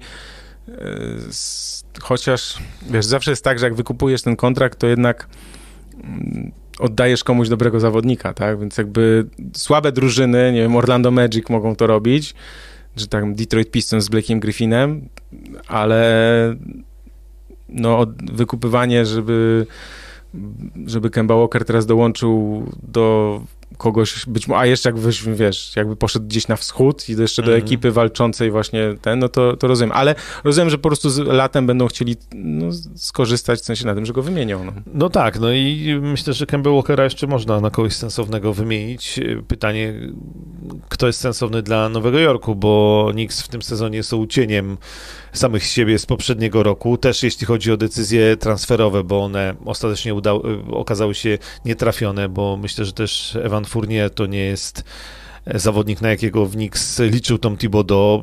Przedziwna tam sytuacja z Camem Reddishem, którego Thibodeau nie chce i w ogóle nie wiadomo po co on został ściągnięty. Ja nie rozumiem, ten chłopak ma papiery na grę, mówiliśmy to ostatnio, Tak. to jest... Więc, e, więc tam się znowu e, wygląda to trochę jak e, starzy, dobrzy Knicks, że te decyzje są dziwne, decyzje też coraz dziwniejsze na parkiecie podejmuje e, sam Thibodeau i mam wrażenie, że trochę się pogubił w prowadzeniu tej drużyny i w upieraniu się e, przy swoich e, czy to zawodnikach, czy ustawieniach, decyzjach. Knicks przegrywają, zawodzą oczywiście też no, wszyscy z Juliusem Randle na czele, który jak się okazuje poprzedni sezon zagrał genialny, sezon zasadniczy, natomiast to chyba było sporo ponad to, co on jest w stanie normalnie grać. I taki sezon może mu się już w życiu Tak, nie- tylko jeśli, tak jak tutaj Marcin Pankowski, pozdrawiamy, pisze, że Knicks oficjalnie tankują, no to to jest pytanie, czy przypadkiem trener Tom Thibodeau nie straci pracy. No jeszcze, jeszcze y, cała nadzieja w Derricku Rose, który wróci po kontuzji, natomiast tam będzie bardzo ciężko e, powalczyć e, o nawet o play-iny na wschodzie I, I myślę, że, że to jest realny scenariusz, bo, bo jeśli, mm, jeśli nie będzie nawet play-inów, to wydaje mi się, że w przyszłym sezonie już może być inny trener. Jeszcze ciekawe, jak te mecze będą wyglądały po meczu gwiazd, natomiast tam nie wiem, ten, to, ten, ten mecz sprzed meczu gwiazd, jeszcze na przykład z Oklahoma, to, to, jakiś, to jakiś dramat, znaczy tam, tam nic nie działało i decyzje Thibodeau, który daje rzucać Topinowi, który ma 0 na 6 w tym meczu, wiesz, w końcówce decydujące punkty, to są też jakieś zupełnie dziwne rzeczy, które się tam wyprawia. New York Knicks, czwarty najtrudniejszy terminarz. Raz z Phoenix, raz z Memphis, dwa razy z Miami, dwa razy z Filadelfią, raz z Chicago, raz z Utah. Więc być może właśnie jest tak, że jest oficjalne tankowanie już, tylko czy, jakie to konsekwencje będzie miało, mhm. e, jeśli chodzi o posadę trenera. Bo e, tym... E, wątkiem możemy, ja wrzuciłem na czat, możesz sobie też kliknąć w link, e, wątek tych zawodników, którzy mogą jeszcze mieć wykupione kontrakty i mogą jeszcze wzmocnić, bo to taki drugi, drugi, drugie okienko transferowe nam się e, otworzy na chwilę, bo e, tacy zawodnicy są jak na przykład Robin Lopez albo Gary Harris, obaj w Orlando Magic. I powiem ci, że Gary Harris to jest jak na w ogóle zawodnika takiego tam obwodowego, to jest kawał grajka i gdyby on jeszcze wzmocnił jakąś dobrą ekipę, to naprawdę mógłby mieć duży wpływ na, na zespół. Robin Lopez, y, mówi się, że, że po Robina Lopeza może się ustawić kolejka, Warriors podobno byli zainteresowani, aczkolwiek Wiseman ma wrócić w marcu jakoś, niedługo podobno, ale no zobaczymy jak to, jak to będzie. Charlotte Hornets polowali na wysokiego przy okazji tego okna transferowego i to się tam no, chcieliby Robina Lopeza w każdym razie też podobno. Oczywiście Dallas Mavericks też by mogli być zainteresowani. Z tej rywalizacji o Lopeza raczej wypadli Milwaukee Bucks, no bo oni wzięli Ibakę mhm. w transferze. Y, a dlaczego miałby być jego kontrakt wykupiony? No bo kończy mu się w, po tym sezonie, bo Orlando Magic nie będą grali już o, o nic, w sensie o play-iny też już raczej nie mają szans, więc jakby no jest taki zwyczaj, że jak masz słabą ekipę, to po prostu pozbywasz się zawodników starszych z kończącym się kontraktem, żeby po prostu młodzi grali. No, to jest jakby... Ten, I możesz dzięki temu też zaoszczędzić, no powiedzmy, że on ma tam, nie wiem, 5 milionów, to mu płacisz na przykład 4, bo stary i tak podpiszesz sobie tam bańkę czy półtora jeszcze gdzieś tam, tak? Znaczy, czy na przykład, no gdzieś tam zawsze jakieś oszczędności też można zrobić, to my mówimy, że to są niby małe kwoty, ale no to są, trzeba pamiętać, że to są jednak nawet dla klubów NBA zawsze duże kwoty, zawsze te kilkaset tysięcy dolarów, to u nikogo piechotą nie chodzi. Tak, mnie najbardziej ciekawi y, historia z Denisem Schruderem, który ma niecałe prostu, 6 milionów w kontrakcie i jest w tej chwili w Houston Rockets, natomiast jeśli Houston wykupiłoby kontrakt, no to chodzą słuchy, że mógłby ponownie trafić do Los Angeles Lakers. Yy, przypomnijmy, ile on miał, jaką miał ofertę? 80? Wiem, za... że mówiliśmy, ale no, jak no nie duże, duże, duże, pieniądze. Duże pieniądze o, miał, po czym, po, tak, zresztą cały jest, yy, Szydera jest z niego, że nie skorzystał wtedy z tej oferty, no ale to o Schruderze ja już mówiłem kiedyś, bo też jakby z racji tego, że on grał w reprezentacji Niemiec, to wiem tam od różnych znajomych i przez tam drugie, trzecie jakiś tam kontakt, że no y, świat na Eurobaskecie nie widział takiego ego, no, w sensie tak nadmuchanego i tak napompowanego, przeświadczonego o swojej nieomylności i zajebistości, że po prostu y, dlatego teraz się ludzie z niego śmieją, tak? Mm. No i druga historia to John Wall, no ale to się pewnie nie wydarzy, bo tam jest znowu kontrakt ogromny, e, ponad 47 milionów dolarów. To jest w ogóle, to jest, to jest, znaczy, to jest, ogólnie to jest absurd. Mi się te wszelkie zasady lig amerykańskich generalnie podobają, natomiast to jest jakiś absurd, że gość, który jeszcze chwilę temu był jednym z najlepszych rozgrywających w mhm. lidze, że nie gra, który ma 47 milionów. Nie, on ma teraz 44, a w przyszłym sezonie ma opcję 47. No to 44 miliony. Za, przyszłym... O ile zakład, że podejmie opcję, czyli z niej skorzysta. 90 milionów za dwa lata dolarów, jakieś abstrakcyjne pieniądze i on siedzi, siedzi na ławie i nie gra, tak? To, to, to jaki błąd systemu, no po prostu, bo... Ale kochany, ja ci chcę powiedzieć jeszcze jedną rzecz, bo ja też się przygotowywałem do takiego tekstu, ale go nie zdążyłem napisać, ale dobrze mi przypomniałeś, bo taki sam kontrakt jak John Wall ma Russell Westbrook i to też jest problem, tak, bo nikt go nie chciał, w sensie nikt go nie chciał w transferze yy, od Lakers, albo chcieli tam, nie wiem, właśnie jakieś piki w drafcie, na przykład, że Houston Rockets by wymienili takie same kontrakty, ale jeszcze na przykład właśnie coś więcej. Lakers się na to nie zdecydowali. Natomiast tam jest też taka historia, że wiesz, kto może być za, nie wiem, 3 lata E, drugim czy trzecim po Johnny Wallu i Russell Westbrooku zawodnikiem z kontraktem na 60 baniek i już wolniejszymi nogami. I, Znam tę teorię, że i, James Harden? Tak. To jest, to, znaczy, to ja nie mówię, że tak będzie, tylko warto to obserwować i warto sobie spojrzeć na to, bo wiesz, PESEL PESELem, lata lecą, kontuzje, masz wolniejszy jeden krok. E, Harden ma tendencję taką do budowy ciała, że jak tam idzie w masę, to idzie okrutnie. Mhm. I wiesz, jedna, druga kontuzja, i nagle się okaże, że. Nikt go nie będzie chciał i jego kontraktu. No, wiesz, no jest. No dobrze, to ja to przyjmuję na zasadzie, że e, ponieważ jego zachowanie i w Houston, i w w Brooklyn mi się nie podobało i generalnie nie przebadam zanim to po prostu powiem, żeby tak nie skończył. Ale to ja przypomnę i polecę też właśnie taki mój tekst przed tygodnia od, o Hardenie. Harden znów coś namieszał i jest spiskowa teoria. To mhm. polecałem i też wrzucę na czat, jeśli ktoś no, nie śledził, nie zauważył, to wrzucam Harden, cyk, jest. Także można sobie kliknąć i zerknąć, albo sobie na przykład jutro y, przeczytać. To też jest ciekawa historia, moim zdaniem, w sensie do przegadania takiego, wiesz, bo on częścią dealu z Brooklyn Philadelphia było to, że James Harden podejmie opcję zawodnika na kolejny sezon, tak? Czyli tak jakby, że przedłuża automatycznie kontrakt na jeszcze jeden sezon, tam gwarancja 47 milionów dolarów. Natomiast może, bo i nie zdążył. Nie zdążył wypełnić dokumentów. Faks, wiesz, nie, nie wysłał faksu. Mhm. To już jest dziwne. Mm, będzie miał taką opcję po sezonie, przed tym, jak, przed, zanim się otworzy rynek wolnych agentów, to on będzie miał taką opcję do właśnie, żeby przedłużyć ten kontrakt, znaczy wykorzystać tą opcję zawodnika. Natomiast mm, może też jej nie wykorzystać i wejść na rynek wolnych agentów.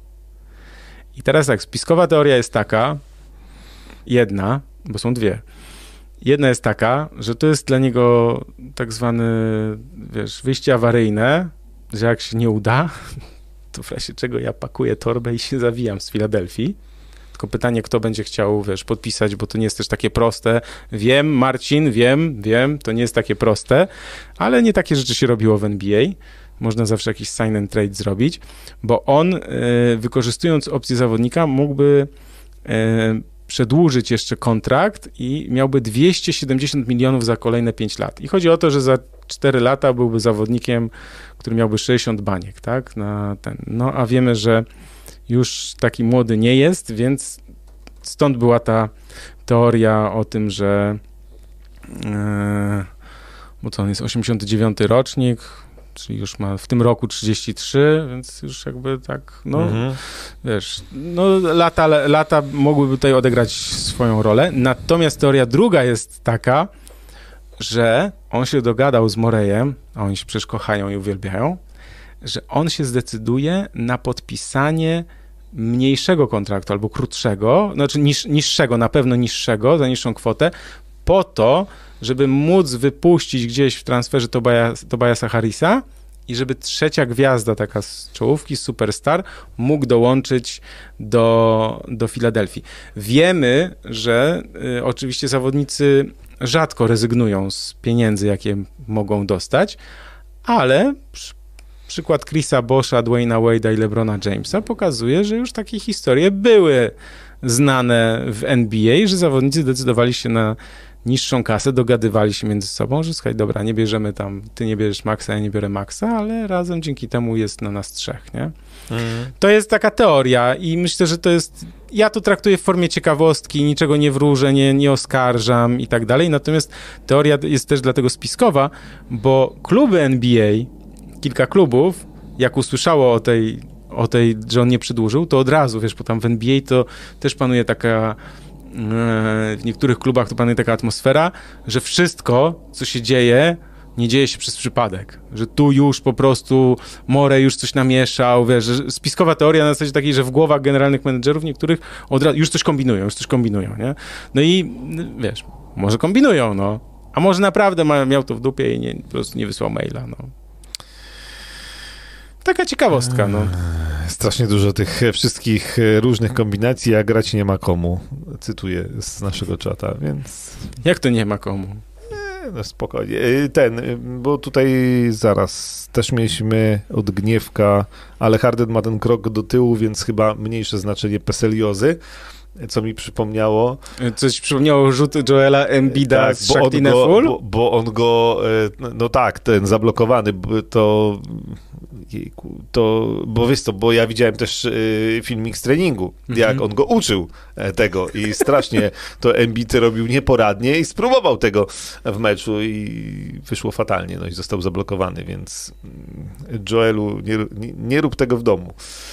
Nie każdy to potrafi, więc tak. Tak, bo to jest. Yy, poczekajcie, bo ja to wrzucę też na czat link, jeśli ktoś nie widział, bo to naprawdę.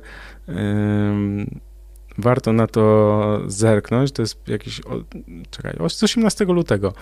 Już, mamy Tak, tak, tak, bo to było tuż przed, chyba przedostatni dzień, czy ostatni dzień meczów mm, przed tak, to weekendem tu w... gwiazd. To wrzucam link, bo to można sobie zobaczyć, jak tam bit, a w ogóle, ej, w ogóle pierwszy mecz Hardena, yy, w sensie na ławce Sixers, nie? Oni dostają takie lanie, że to się w głowie nie mieści. E, no tak, no i wiesz, tylko ładnie wyglądał ten jego różowy frak, yy, który przywdział.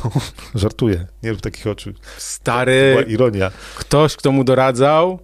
Wow. No tak, no i ten w dzwon przydzwonił e, w Filadelfii w swoim różowym fraku no ale... Kamizelce, słuchaj. Kamizelce, kamizelce dobrze. Natomiast, natomiast y, no, fatalny to był mecz y, w wykonaniu Filadelfii. Y, ale on tam wyluzowany siedział, śmiał się, żartował, więc nie zrobiło to na nim zbytniego wrażenia, bo to był z Bostonem. E, tak, mecz, tak, tak, taki od tam 50, 48 punktów różnicy dla Bostonu. Na końcu chyba było nawet 50 w pewnym momencie, więc w ogóle coś, czego się chyba nikt nie spodziewał, że e, Boston aż tak, a Boston dzień później przegrał z Oklahoma, nie? Po, dziewię, po dziewięciu zwycięstwach. I to jest właśnie magia NBA. Więc e, tak, e, no ale to było piękne, a propos ubiorów, to Jared Allen mi się podobał na meczu Gwiazd, ten jego cytat był dosyć też komentowany w mediach społecznościowych, bo został zapytany, dlaczego się tak ubrał. A ja muszę powiedzieć, jak się ubrał? No, ubrał się w tak bluzę, sweter z kapturem, coś takiego, tak no, zwykły, taka bluza zwykła i dżinsy, jakieś spodnie normalne.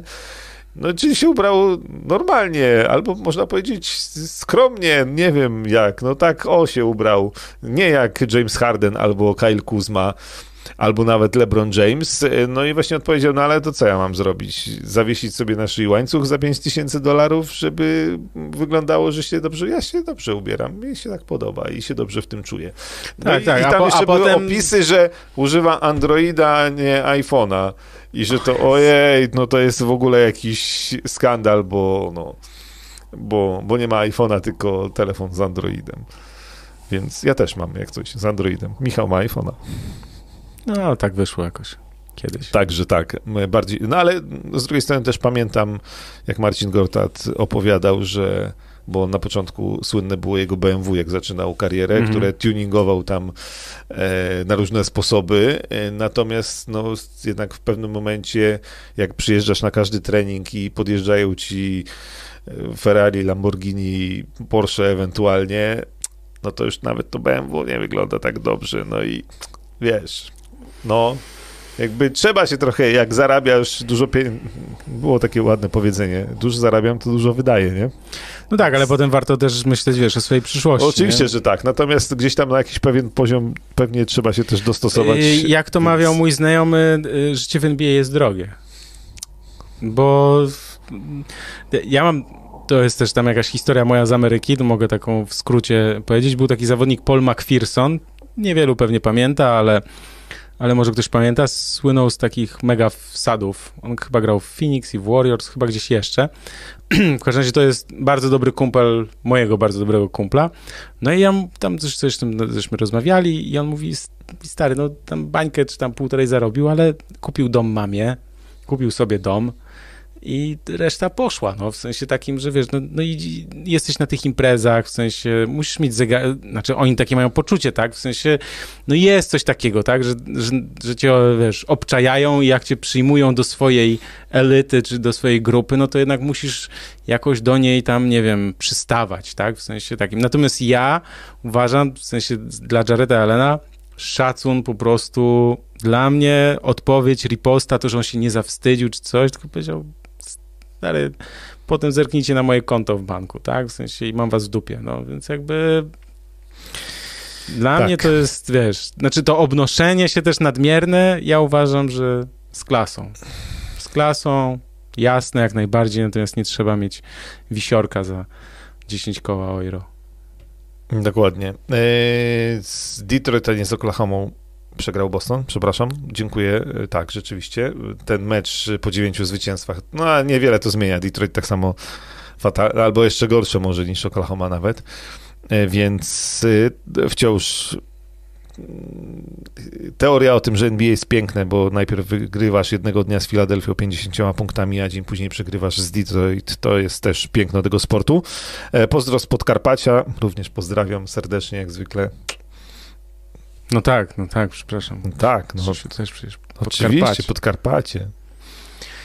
Dobra, słuchaj, jest też wa- ważny wątek yy, syna LeBrona Jamesa, No, bo zaraz przejdziemy do, do tej historii, co tam LeBron nawywijał. Natomiast jest bardzo ciekawe, to jakby potwierdzają się informacje, które były plotkami, czy on tak gdzieś tam między wierszami i tak dalej. Już LeBron już oficjalnie powiedział, że ostatni rok w NBA będzie z Bronim, czyli z LeBronem Juniorem.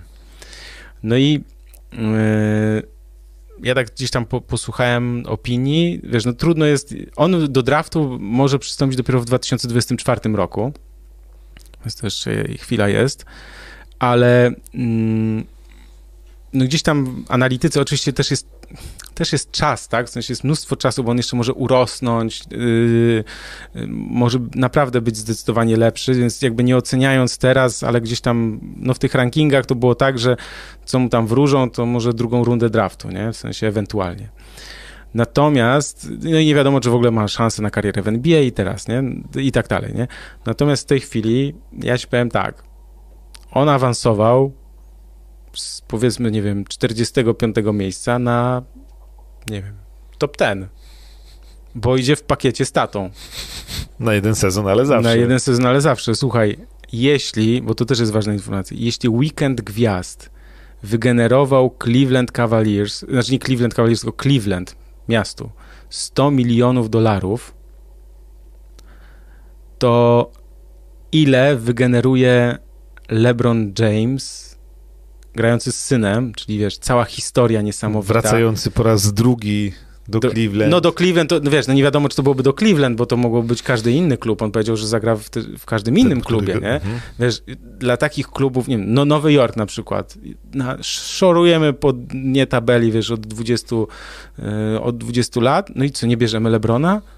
W, w sensie i Broniego? No nawet jeśli nic nie wygramy, to po prostu wygenerujemy taką kasę i takie zainteresowanie, że wiesz, od, odbijemy sobie po prostu, nie? I, i ja myślę, że, że jeśli, oczywiście jeśli LeBron będzie nadal w, jako takiej nawet formie, tak, że nie, nie, zniszczą go kontuzje w tych ostatnich latach i tak dalej, no to, no to taki pakiet, wiesz, dla, dla miasta jakiegoś, w sensie dla klubu, to moim zdaniem on awansował automatycznie po prostu do pierwszej dziesiątki jak nic, bo idzie w pakiecie z statusem I, I naprawdę nie zdziwiłbym się, gdyby właśnie poszedł wysoko, jeśli oczywiście to zapewnienie Lebrona będzie podtrzymane, wiesz, no bo to wszystko się, wiadomo, może zmienić, ale to jest dla mnie, znaczy to jest jaka forma ciekawostki, ale też właśnie jak NBA działa, tak, to znaczy jak funkcjonuje, jak na to się patrzy, tak, czyli sobie, gdyby to było na przykład takie Portland, nie, no to słuchaj, no nagle ta drużyna staje się po prostu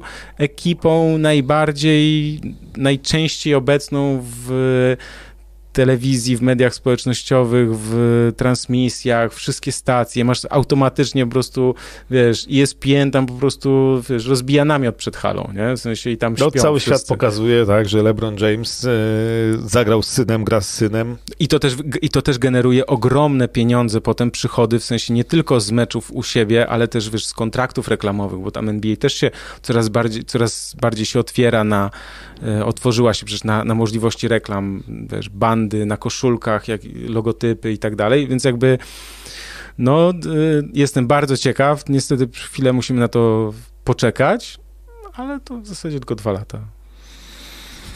Świetny deal dla właśnie mniejszych rynków. Ty, ale wiesz co? Wiesz coś powiem? Jakby to była na przykład Minnesota, nie. To ja myślę, że LeBron by tam wykonał parę telefonów. Przecież nie przeżył tam minus 20 w zimie. Nie, więc no. nie, nie. nie. No, tu jest kolejny świetny pomysł. Sacramento Kings. O, tak! Na ratunek. Niedaleko, Lebron też w Kalifornii, znaczy niedaleko od Los Angeles. No też Kalifornia No tak, też Kalifornia, niedaleko od Los Angeles. Nie, wydaje mi się, że najlepszy, no tylko, no, zaraz, to jest właśnie ciekawe, co z tego obecnego Cleveland Cavaliers wyrośnie, bo może się okazać, że za dwa lata to oni będą mieli świetną drużynę, bo miałem powiedzieć, że no naj, dla mnie oczywiście najlepsza historia to był drugi powrót do Cleveland e, Lebrona na koniec kariery i jeszcze z synem. A on tam natomiast- coś próbuje tak przybąkiwać, ale ja ci powiem, to... Bo za dwa lata ta, ta ekipa, jak tam wszystko pójdzie zgodnie z planem, to Cavs mogą mieć naprawdę bardzo silną drużynę i do niczego im ten LeBron wtedy nie będzie e, potrzebny. Nie, ale zwłaszcza gdyby miało dojść jeszcze na przykład do jakiejś takiej akcji, ym, że nie wiem, że, że LeBron na przykład oczekuje transferu. Słuchaj, to się jeszcze nie wydarzy teraz, ale jeśli możemy przejść płynnie do Los Angeles Lakers, Aha. to moim zdaniem tam się musi zadziać albo transfer LeBrona, albo transfer Davisa.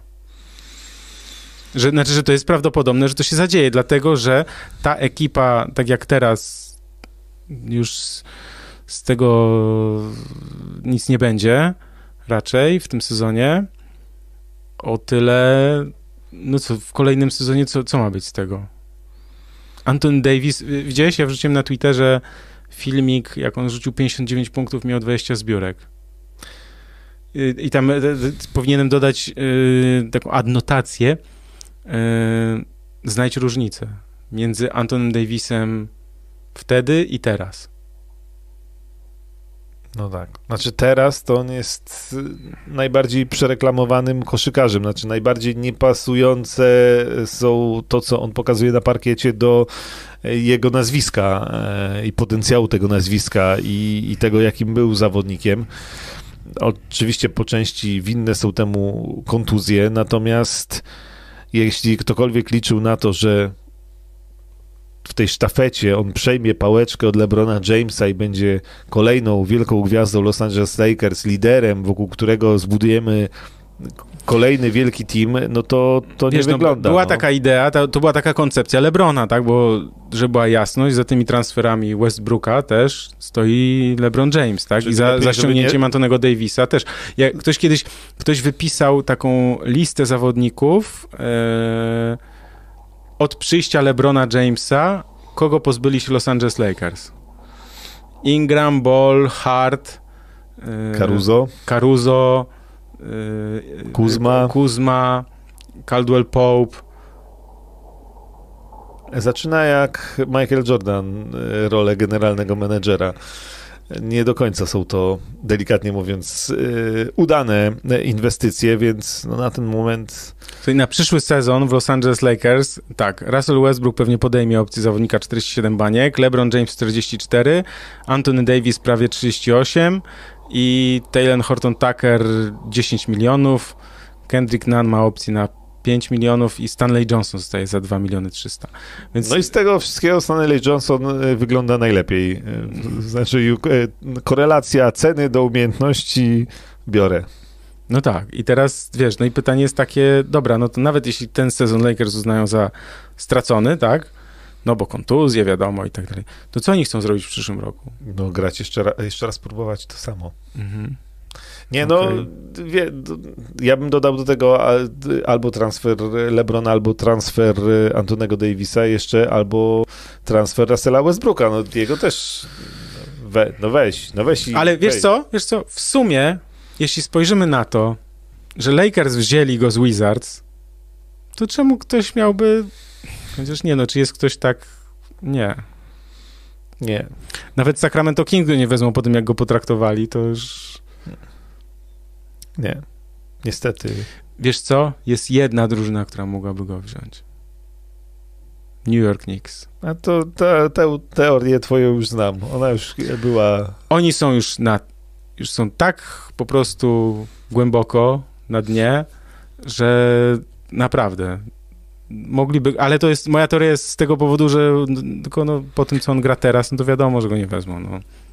Może jakby miał drugą część sezonu lepszą teraz, no to, to mogliby go wziąć na zasadzie takiej, że przynajmniej chłopie zrób zamieszanie. Tylko pytanie jest takie, czy on jest jeszcze w stanie grać na takim poziomie, żeby robić zamieszanie. No. Żeby robić jedną triple-double.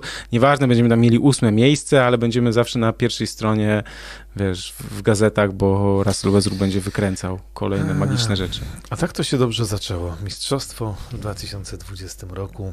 Mm, natomiast, no niestety, o ile, tak jak mówiłem, o Brooklyn na wschodzie jestem spokojny w tym znaczeniu, że jak będą zdrowi, to będą mocni, to a w Los Angeles Lakers zrobiła się rzeczywiście sytuacja trochę bez wyjścia, bo, e, bo są zabetonowani e, i też no, jakby nie było żadnych Mają ruchów. tak ograniczone możliwości, aczkolwiek słuchaj, tylko oni też, to jest też dziwna akcja, bo przecież to jest drużyna, która, znaczy klub, to jest klub, który ma przychody olbrzymie, tak? Ja rozumiem, że oni mają też kontrakty wys no, wysokie, ale, ale mają kontrakty olbrzymie też, wiesz, tam są jakieś hiszpańskie stacje, radia, tam, wiesz, no w Los Angeles po prostu, no, no to, są, to, to są Lakers, tak? I jakby mhm. tam, no nie ma tak, że znaczy, że widać, że jest delikatny tryb oszczędnościowy, tak? To znaczy nie jest all in, tak jak w Golden State Warriors. W Golden State Warriors jest all in. Tam po prostu pan płaci. To jest pan, to jest pan wojnar, zapłaci za wszystko, co zjecie i wypijecie tej nocy, tak? Więc jakby... Yy, ale Los Angeles, wiesz, nie zatrzymali Caruso, mimo że on podobno chciał, powiedział, że weźmie mniej kasy, tak? Ja rozumiem, że wtedy ten przekraczasz salary cap, ale jednak mimo wszystko, że, że źle to przekalkulowali. No i teraz, wiesz, no, kogo w sensie kto miałby przyjść, tak, i co by odmienił, bo to już ten skład taki emerytów jużśmy, wiesz, widzieli. Natomiast czekaj, ja miałem jeszcze taką teorię, bo jak spojrzałem na te nazwiska, yy, dobra, tu mam ten, ten tekst, jak ja spojrzałem na te nazwiska i sobie pomyślałem, że słuchaj, że Dennis Schroeder, Gary Harris i Eric Bledsoe, jeszcze Derek Favors pod, pod koszem, Mhm. E... Nagle dołączają. Słuchaj, to zupełnie inna byłaby ekipa, ale. Ale to takie śmieszkowanie. Tak, tutaj na naszym czacie pisze nam Marcin Pankowski, że Clippers nadchodzą. Będzie paka, jeśli zdrowie e, pozwoli, chyba miało być e, napisane, no to ja się zgadzam. Znaczy, oni, jeśli Paul George i Kawhi Leonard wrócą w tym sezonie, co Paul George jest bardziej realny, Kawhi Leonard nie wiem, natomiast te transfery, które oni zrobili tak trochę po cichu, no to są e, takie właśnie... Ale tam Norman Powell się też połamał. Widzisz, no i tego nie wiem. No i tego nie wiedziałem. I tym psujesz mi całą narrację. No dobrze, tak, bo no to, to... Przepraszam bardzo, bo to Norman Powell tam poszedł z Portland. Ja teraz taką, wiesz, zawieszkę mam, ponieważ... Ale on się połamał też, tak? Że jakąś kontuzję, kontuzję chyba miał, czy nie? Za chwilę ten...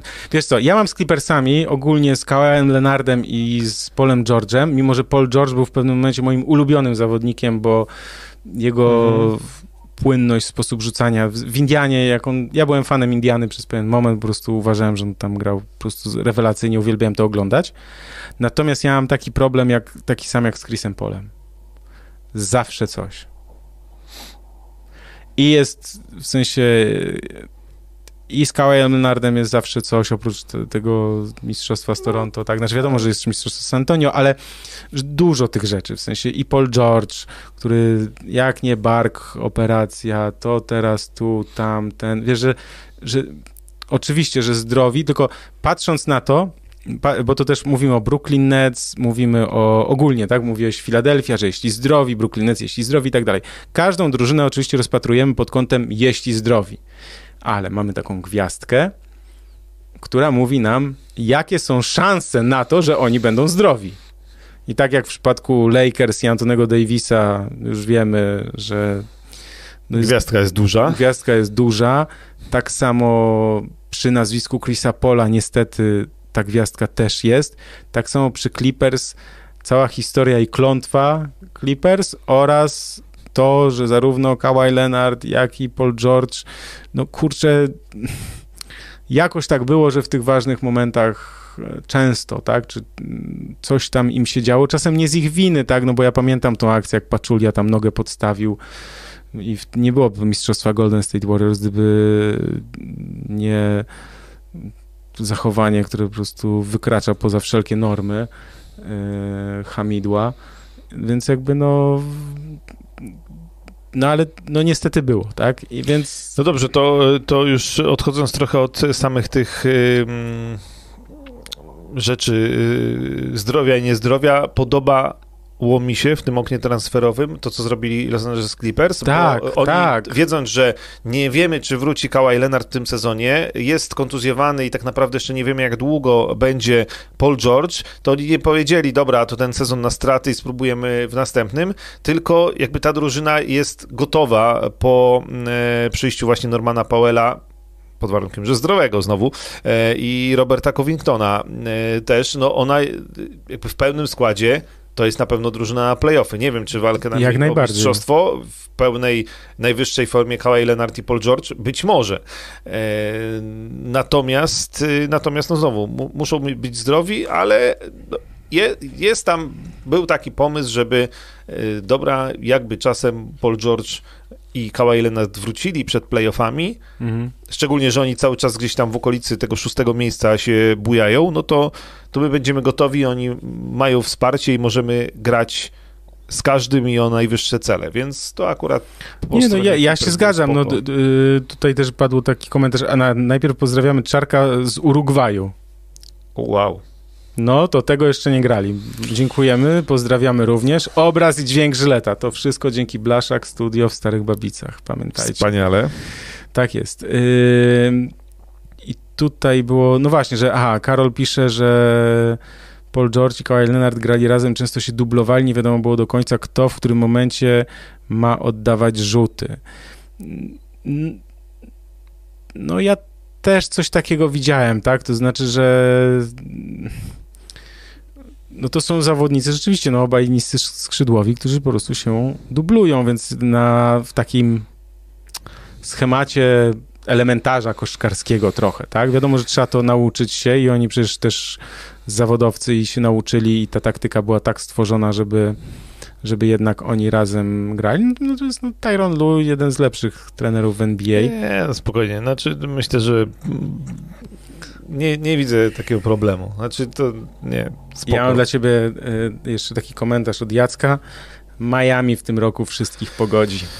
E, mi się podobał Jimmy Butler. Tam doskonała atmosfera musi być, bo on e, przy okazji meczu gwiazd e, grał pod wodzą trenera Montiego Williamsa. Mhm. Powiedział, no Erik Spelstra był trenerem drugiej drużyny, powiedział, no wreszcie miałem jakiegoś dobrego trenera, więc generalnie atmosfera w Miami musi być fantastyczna.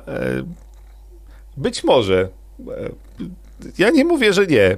Miami Heat w tej chwili jest na miejscu pierwszym na wschodzie. Wydaje mi się, że nie. Natomiast mówiliśmy o tym, że Miami w tym sezonie musi być e, mocne i jest i jak najbardziej doceniam, aczkolwiek...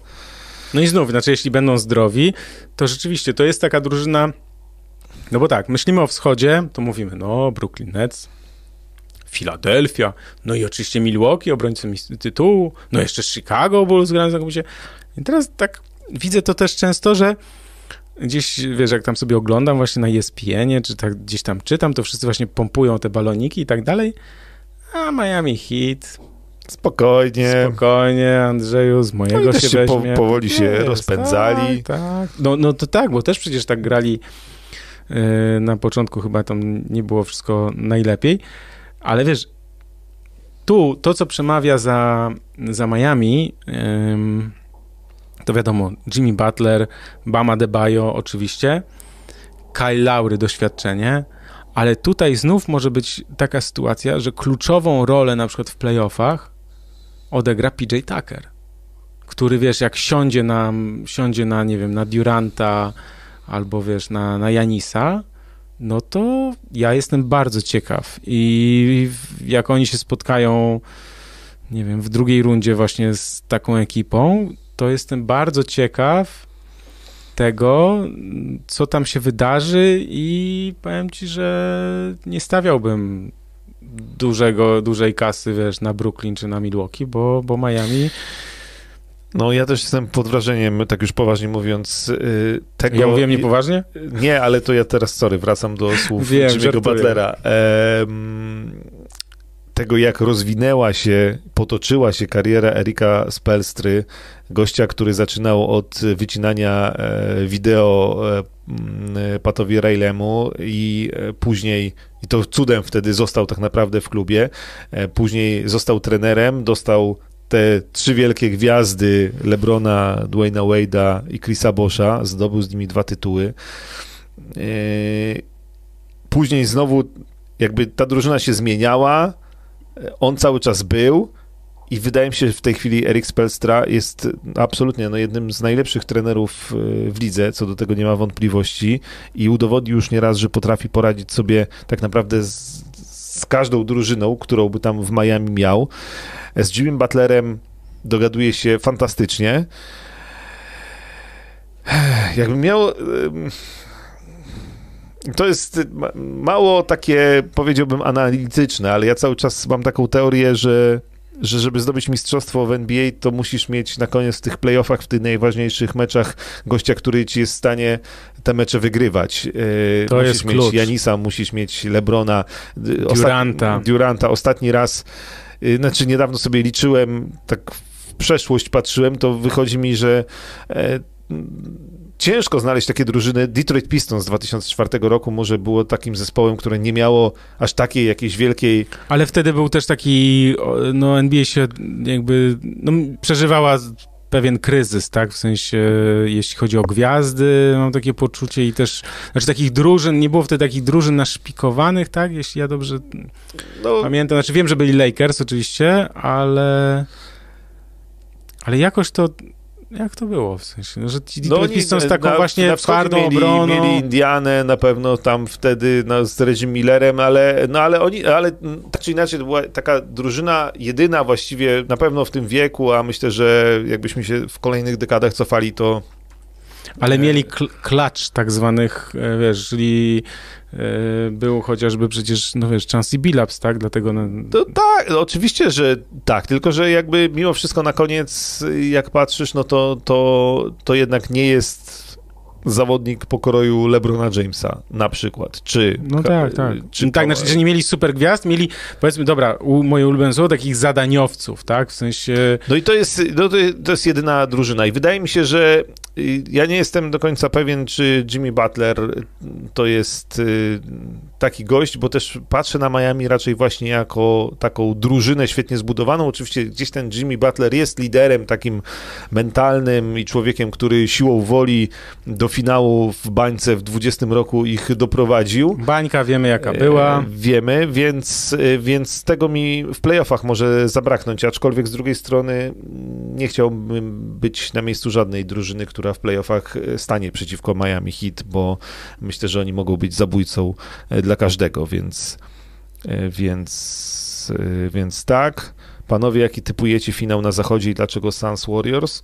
To taki najprostszy, jaki przychodzi do głowy, a ja myślę, że Memphis Grizzlies tam namieszają. Ja bym chciał, żeby Memphis Grizzlies byli w finale. E, Phoenix Suns jak najbardziej. Niech Chris Paul wróci, niech jeszcze raz spróbują. Proszę bardzo. Słuchaj, to ja teraz mam taką na, bo już za chwilę kończymy, ale mam ciekawostkę właśnie, którą też mi Marcin, prowadzący profil Crazy Stats, podesłał.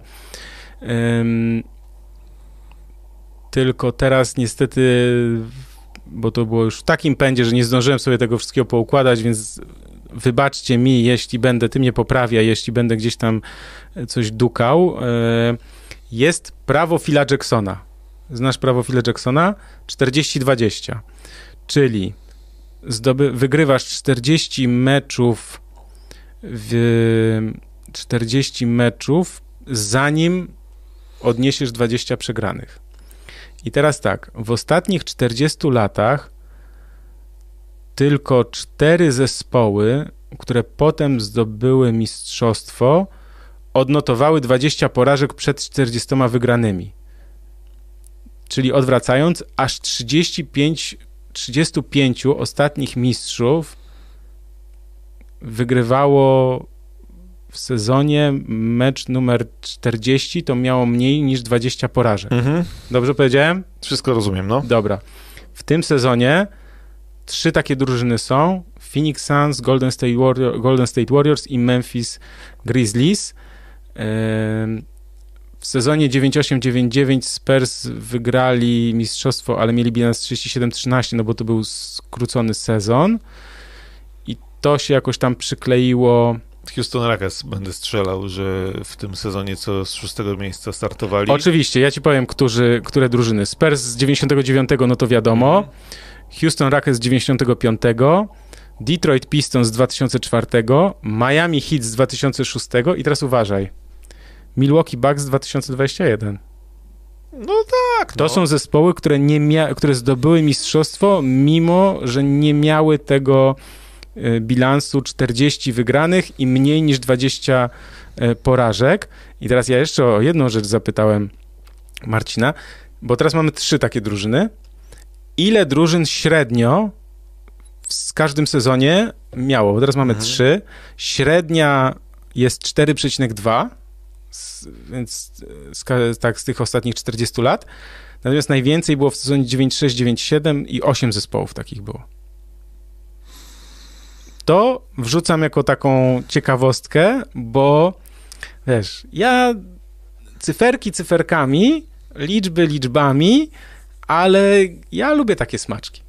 To jest ciekawe, wiesz, że, że to jest ciekawe, że, no, że bardzo, że gdzieś tam historia pokazuje, tak, że duże mhm. szanse właśnie mają yy, też Warriors, Suns albo Grizzlies, ale trzeba jednak wziąć pod uwagę, że ten sezon, tak jak i poprzedni, jest no inny niż wszystkie poprzednie, wcześniejsze. Mhm. Nie było wcześniej koronawirusa, nie wiem, teraz Brooklyn Nets mają ósme miejsce, a za chwilę może się okazać, że będą najmocniejszą ekipą na wschodzie. To już mówiliśmy wiele razy, ten wschód strasznie wy, wypłaszczony, jak to się mówi, spłaszczona ale, tabela. Spłaszczona tabela, ale mimo wszystko yy,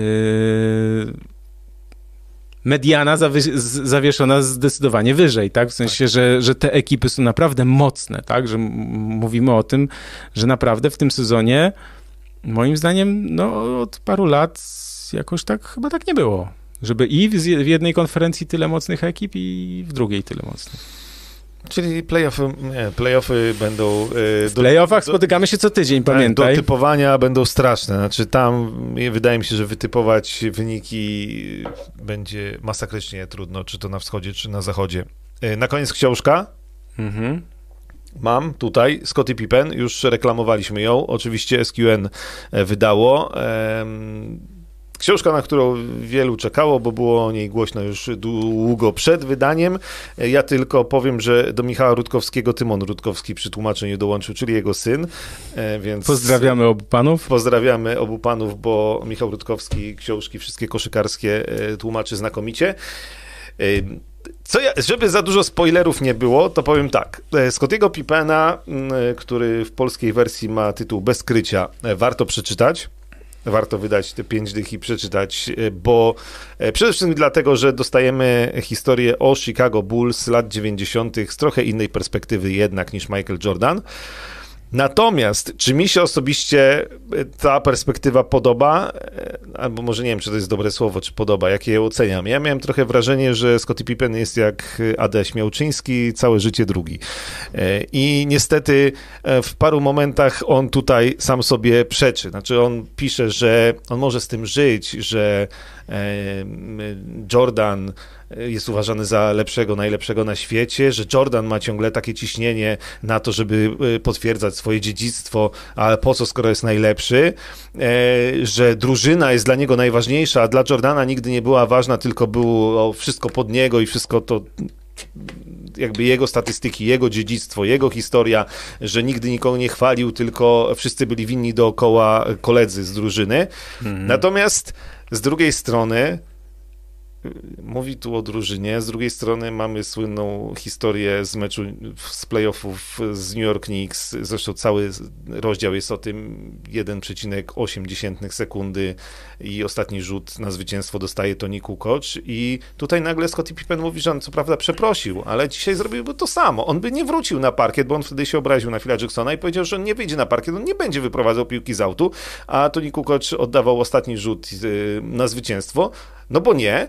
I tutaj tłumaczy, i tłumaczy, że no ale dla, dlaczego? On, że kiedy, no, oczywiście było tam o rasizmie, ale to już tłumaczy, że to nie, nie, nie, nie, nie, nie, nie był Phil Jackson rasistą, że to nie to, ale on nie rozumie i do dzisiaj nie rozumie, dlaczego e, to nie on oddawał ten rzut. Dlaczego on po odejściu Jordana jako lider, najważniejszy człowiek e, w tej drużynie, który był od lat, e, to nie on, a, a Tony Kukoc. No i tak sobie myślę, człowieku, napisałeś na początku, drużyna dla ciebie była zawsze najważniejsza, dla Jordana nie, ale w momencie, jak dostajesz szansę bycia tym Jordanem i Phil Jackson uważa, że dla drużyny jest lepiej, żeby Tony Kukoc, który z zamkniętymi oczami z tej pozycji rozrysowanej trafiał te rzuty, żeby oddawał ten rzut, to ty się obrażasz, siadasz na ławce i zostawiasz tą drużynę jest tam więcej takich sprzeczności. Ja, ja, ja powiem szczerze, nie kupuję e, do końca tłumaczeń e, Scottiego Pippena na wiele tutaj e, tematów, które on wyjaśnia i chce koniecznie jakby odpowiedzieć, no bo też mówi wprost, no ta książka jest jego wersją i odpowiedzią na Last Dance. On ma dużo Wiesz, też jest historia na przykład z Johnem Paxsonem, bo on na końcu kariery podpisał jeszcze kontrakt z Chicago Bulls. Niewiele tam zagrał, no ale pomysł był taki, że ma być takim mentorem em, dla, dla młodszych zawodników i on tu pisze, że no miał nadzieję, że później będzie asystentem trenera, być może trenerem. Natomiast w Chicago już wtedy zarządzanym przez em, Johna Paxsona Mhm. No, mówiąc wprost, go olali. Znaczy, wysłali go tam jako skauta, e, on wrócił, nikt się w ogóle nie zapytał o jego jakieś wnioski e, i że Paxton niby, niby po tym filmie Last Dance zadzwonił do Scottiego Pippena i płakał, tak pisze, i go przepraszał za to, że go nie docenili. Natomiast ja mam wrażenie, że tych historii takich właśnie e, mówiących o tym, że jak to Scottie Pippen był niedoceniony przez wszystkich, bo też dziennikarze, wszyscy uwielbiali Jordana, jego nie, jego ma, ma chłopak niestety syndrom e, bycia drugim i e, mnie te opowieści jego i wiesz, nawet podawanie jakichś statystyk, że Jordan bez niego to wygrał mniej meczów w playoffach niż... Ale on grał w Dream Teamie przecież Scottie Pippen, więc jakby... Jakby e, ja mam wrażenie, że no tak, tylko że ma cały czas, mam, z tej książki to wynika, jakby tego Scottie Pippen nie tłumaczył, to on ma kompleks y, bycia zawsze drugim, zawsze po Jordanie, pisze, że nienawidzi y, mówienia o tym, że pomo był pomocnikiem Jordana, że był Robinem dla Batmana, że on tego nie znosi. E, i, I, o tym jest, o tym po części jest ta książka. Mhm. I chyba, ja mówię, warto ją przeczytać, bo, bo to jest trochę inna perspektywa niż chociażby Michaela Jordana. Natomiast, i to nie mówię jako fan wielki MJ'a, ale w ogóle mam wrażenie, że jednak czuć stąd, że, że ma pretensje do wielu, wielu e, osób. No jest to oczywiście historia z kontraktem słynnym, tak, e, który jakby no jakby też nie ma czegoś takiego wow. Znaczy opowieść o kontrakcie na przykład, który on podpisał w 91 roku na tam był długoletni kontrakt na tak naprawdę niewielką kasę, przez to się zablokował i przez wiele lat, mimo że był drugim po Jordanie najlepszym zawodnikiem, że grał w Dream Teamie, że był jednym z najlepszych graczy w NBA, no to e, nie wiem, chociażby właśnie Tony Kukoc czy Dennis Rodman, czasami kilku zawodników w Chicago zarabiało od niego więcej, no bo te kontrakty podpisali później. On zdecydował się Oczywiście on to tłumaczy, nie, jakby nie spodziewałem się niczego więcej, tym swoim dzieciństwem, tak, bo on, e, jego ojciec miał udar, e, niespodziewanie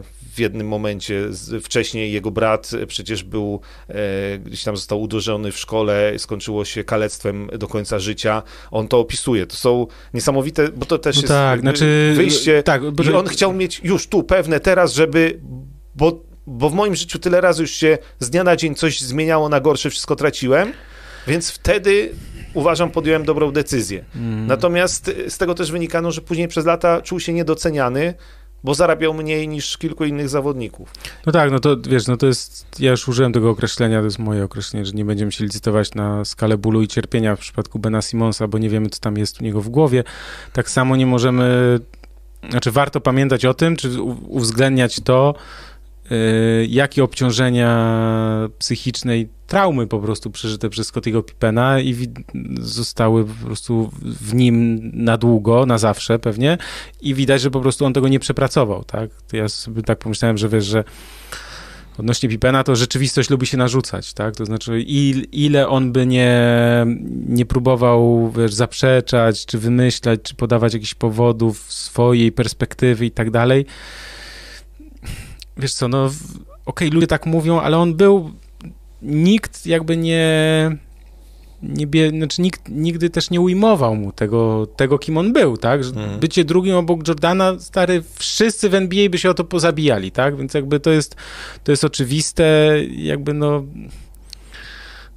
no nie wiem, znaczy szkoda, wiesz, to jest też tak, że, bo mu powiedziałeś o tym, że on tam tym asystentem nie został i tak dalej, ale wiesz, zawodnicy NBA nie zawsze, tak jak Steve Nash, zostają od razu trenerami, tak? Najpierw muszą też przejść taką rolę, rolę, wiesz, asystenta, czasem trzeba ten, wiesz, to schodzisz, spadasz z, z wysokiego konia i ten upadek ten jest zawsze bolesny, znaczy najczęściej jest bolesny, tak? W sensie takim, że, mm. no, że musisz się też dostosować do takiej sytuacji, że może będziesz po prostu asystentem, który gdzieś tam będzie robił jakieś rzeczy do trzeciej w nocy, wycinał jakieś rzeczy i, i chwilę musisz po prostu odbębnić, bo już nie jesteś wybitnym zawodnikiem, tylko teraz jesteś w nowej roli, tak, wiesz, no to jest jakby ten, Dobra, nieważne, kończmy to, ja tylko, bo ty powiedziałeś Adam Miałczyński, ja tylko polecę, że, że ostatnio oglądałem, to nie jest nowy film, ale y, ostatni chyba film Koterskiego, Siedem uczuć, co dorośli grają, znakomita obsada, grają dzieci i chciałem ten film naprawdę polecić, bo mimo, że pierwsze pół godziny to oglądałem, bo myślałem, że po prostu co za po prostu psychodela, tak jednak uważam, że to jest wartościowy film, który warto, warto obejrzeć. No to autobiografię, to autobiografia Scottiego Pippena też myślę, że warto, e, co byśmy nie sądzili o e, tym, co ma do powiedzenia e, Scottie Pippen, to warto, warto Scottiego przeczytać. My się spotykamy za dwa tygodnie, 10 marca, kolejny podcast, także tak jest. zapraszamy. Ja przypominam, zapraszam też codziennie rano, no już od jutra wracają wyniki NBA, bo wraca wielkie granie y, w NBA, więc także też zapraszam. No więc dużo będzie się działo. Mamy na, też nadzieję, że te okoliczności, jakie nam towarzyszą w naszym życiu i waszym, czyli nas ogólnie wszystkich tutaj w Europie, gdzieś zostaną opanowane i najczarniejsze scenariusze się nie ziszczą. Taką mamy nadzieję. Tak, no i że 10 marca, jak się spotkamy, to na Ukrainie już wojny nie będzie. Będzie spokojniej, miejmy nadzieję. Tak jest. Także dziękujemy. Pamiętajcie, poprosimy jeszcze łapki w górę, żebyście tutaj nam kliknęli, żeby było miło i przyjemnie. Komentarz też możecie zostawić, jak ktoś chce gdzieś coś do nas napisać. Redakcja małpa probasket.pl ja troszkę z opóźnieniem czasami odpisuję, ale staram się odpisywać. Jeszcze mam kilka, mi zostało maili z ostatnich, więc jakby... A, a mi jeszcze jedna rzecz się przypomniała, mhm. bo wiem, co miałem powiedzieć po zdaniu, że warto tę książkę przeczytać i także całe życie Scottie Pippen drugi. A sorry, ale, ale muszę powiedzieć, bo mi wypadło z głowy. E, bo pamiętam, że świętej pamięci Adam Wójcik zawsze powtarzał, że dla niego idolem numer jeden i koszykarzem, który którego podziwiał, był Scottie Pippen, więc to tak. Tak, wielu było właśnie zawodników, którzy, czy zawodników, czy fanów, którzy uwielbiali Scottiego Pippena, więc jakby to to widać, że, że tam jest coś, coś więcej, tak jak powiedziałem. No nic, dobra, słuchajcie, dziękujemy wam bardzo za to, że byliście z nami dzisiaj i spotykamy się, mamy, mamy nadzieję, w lepszych nastrojach 10 marca o godzinie 21, to też czwartek, Krzysztof Sendecki i Michał Pacuda. Dziękujemy bardzo, do zobaczenia. Dzięki.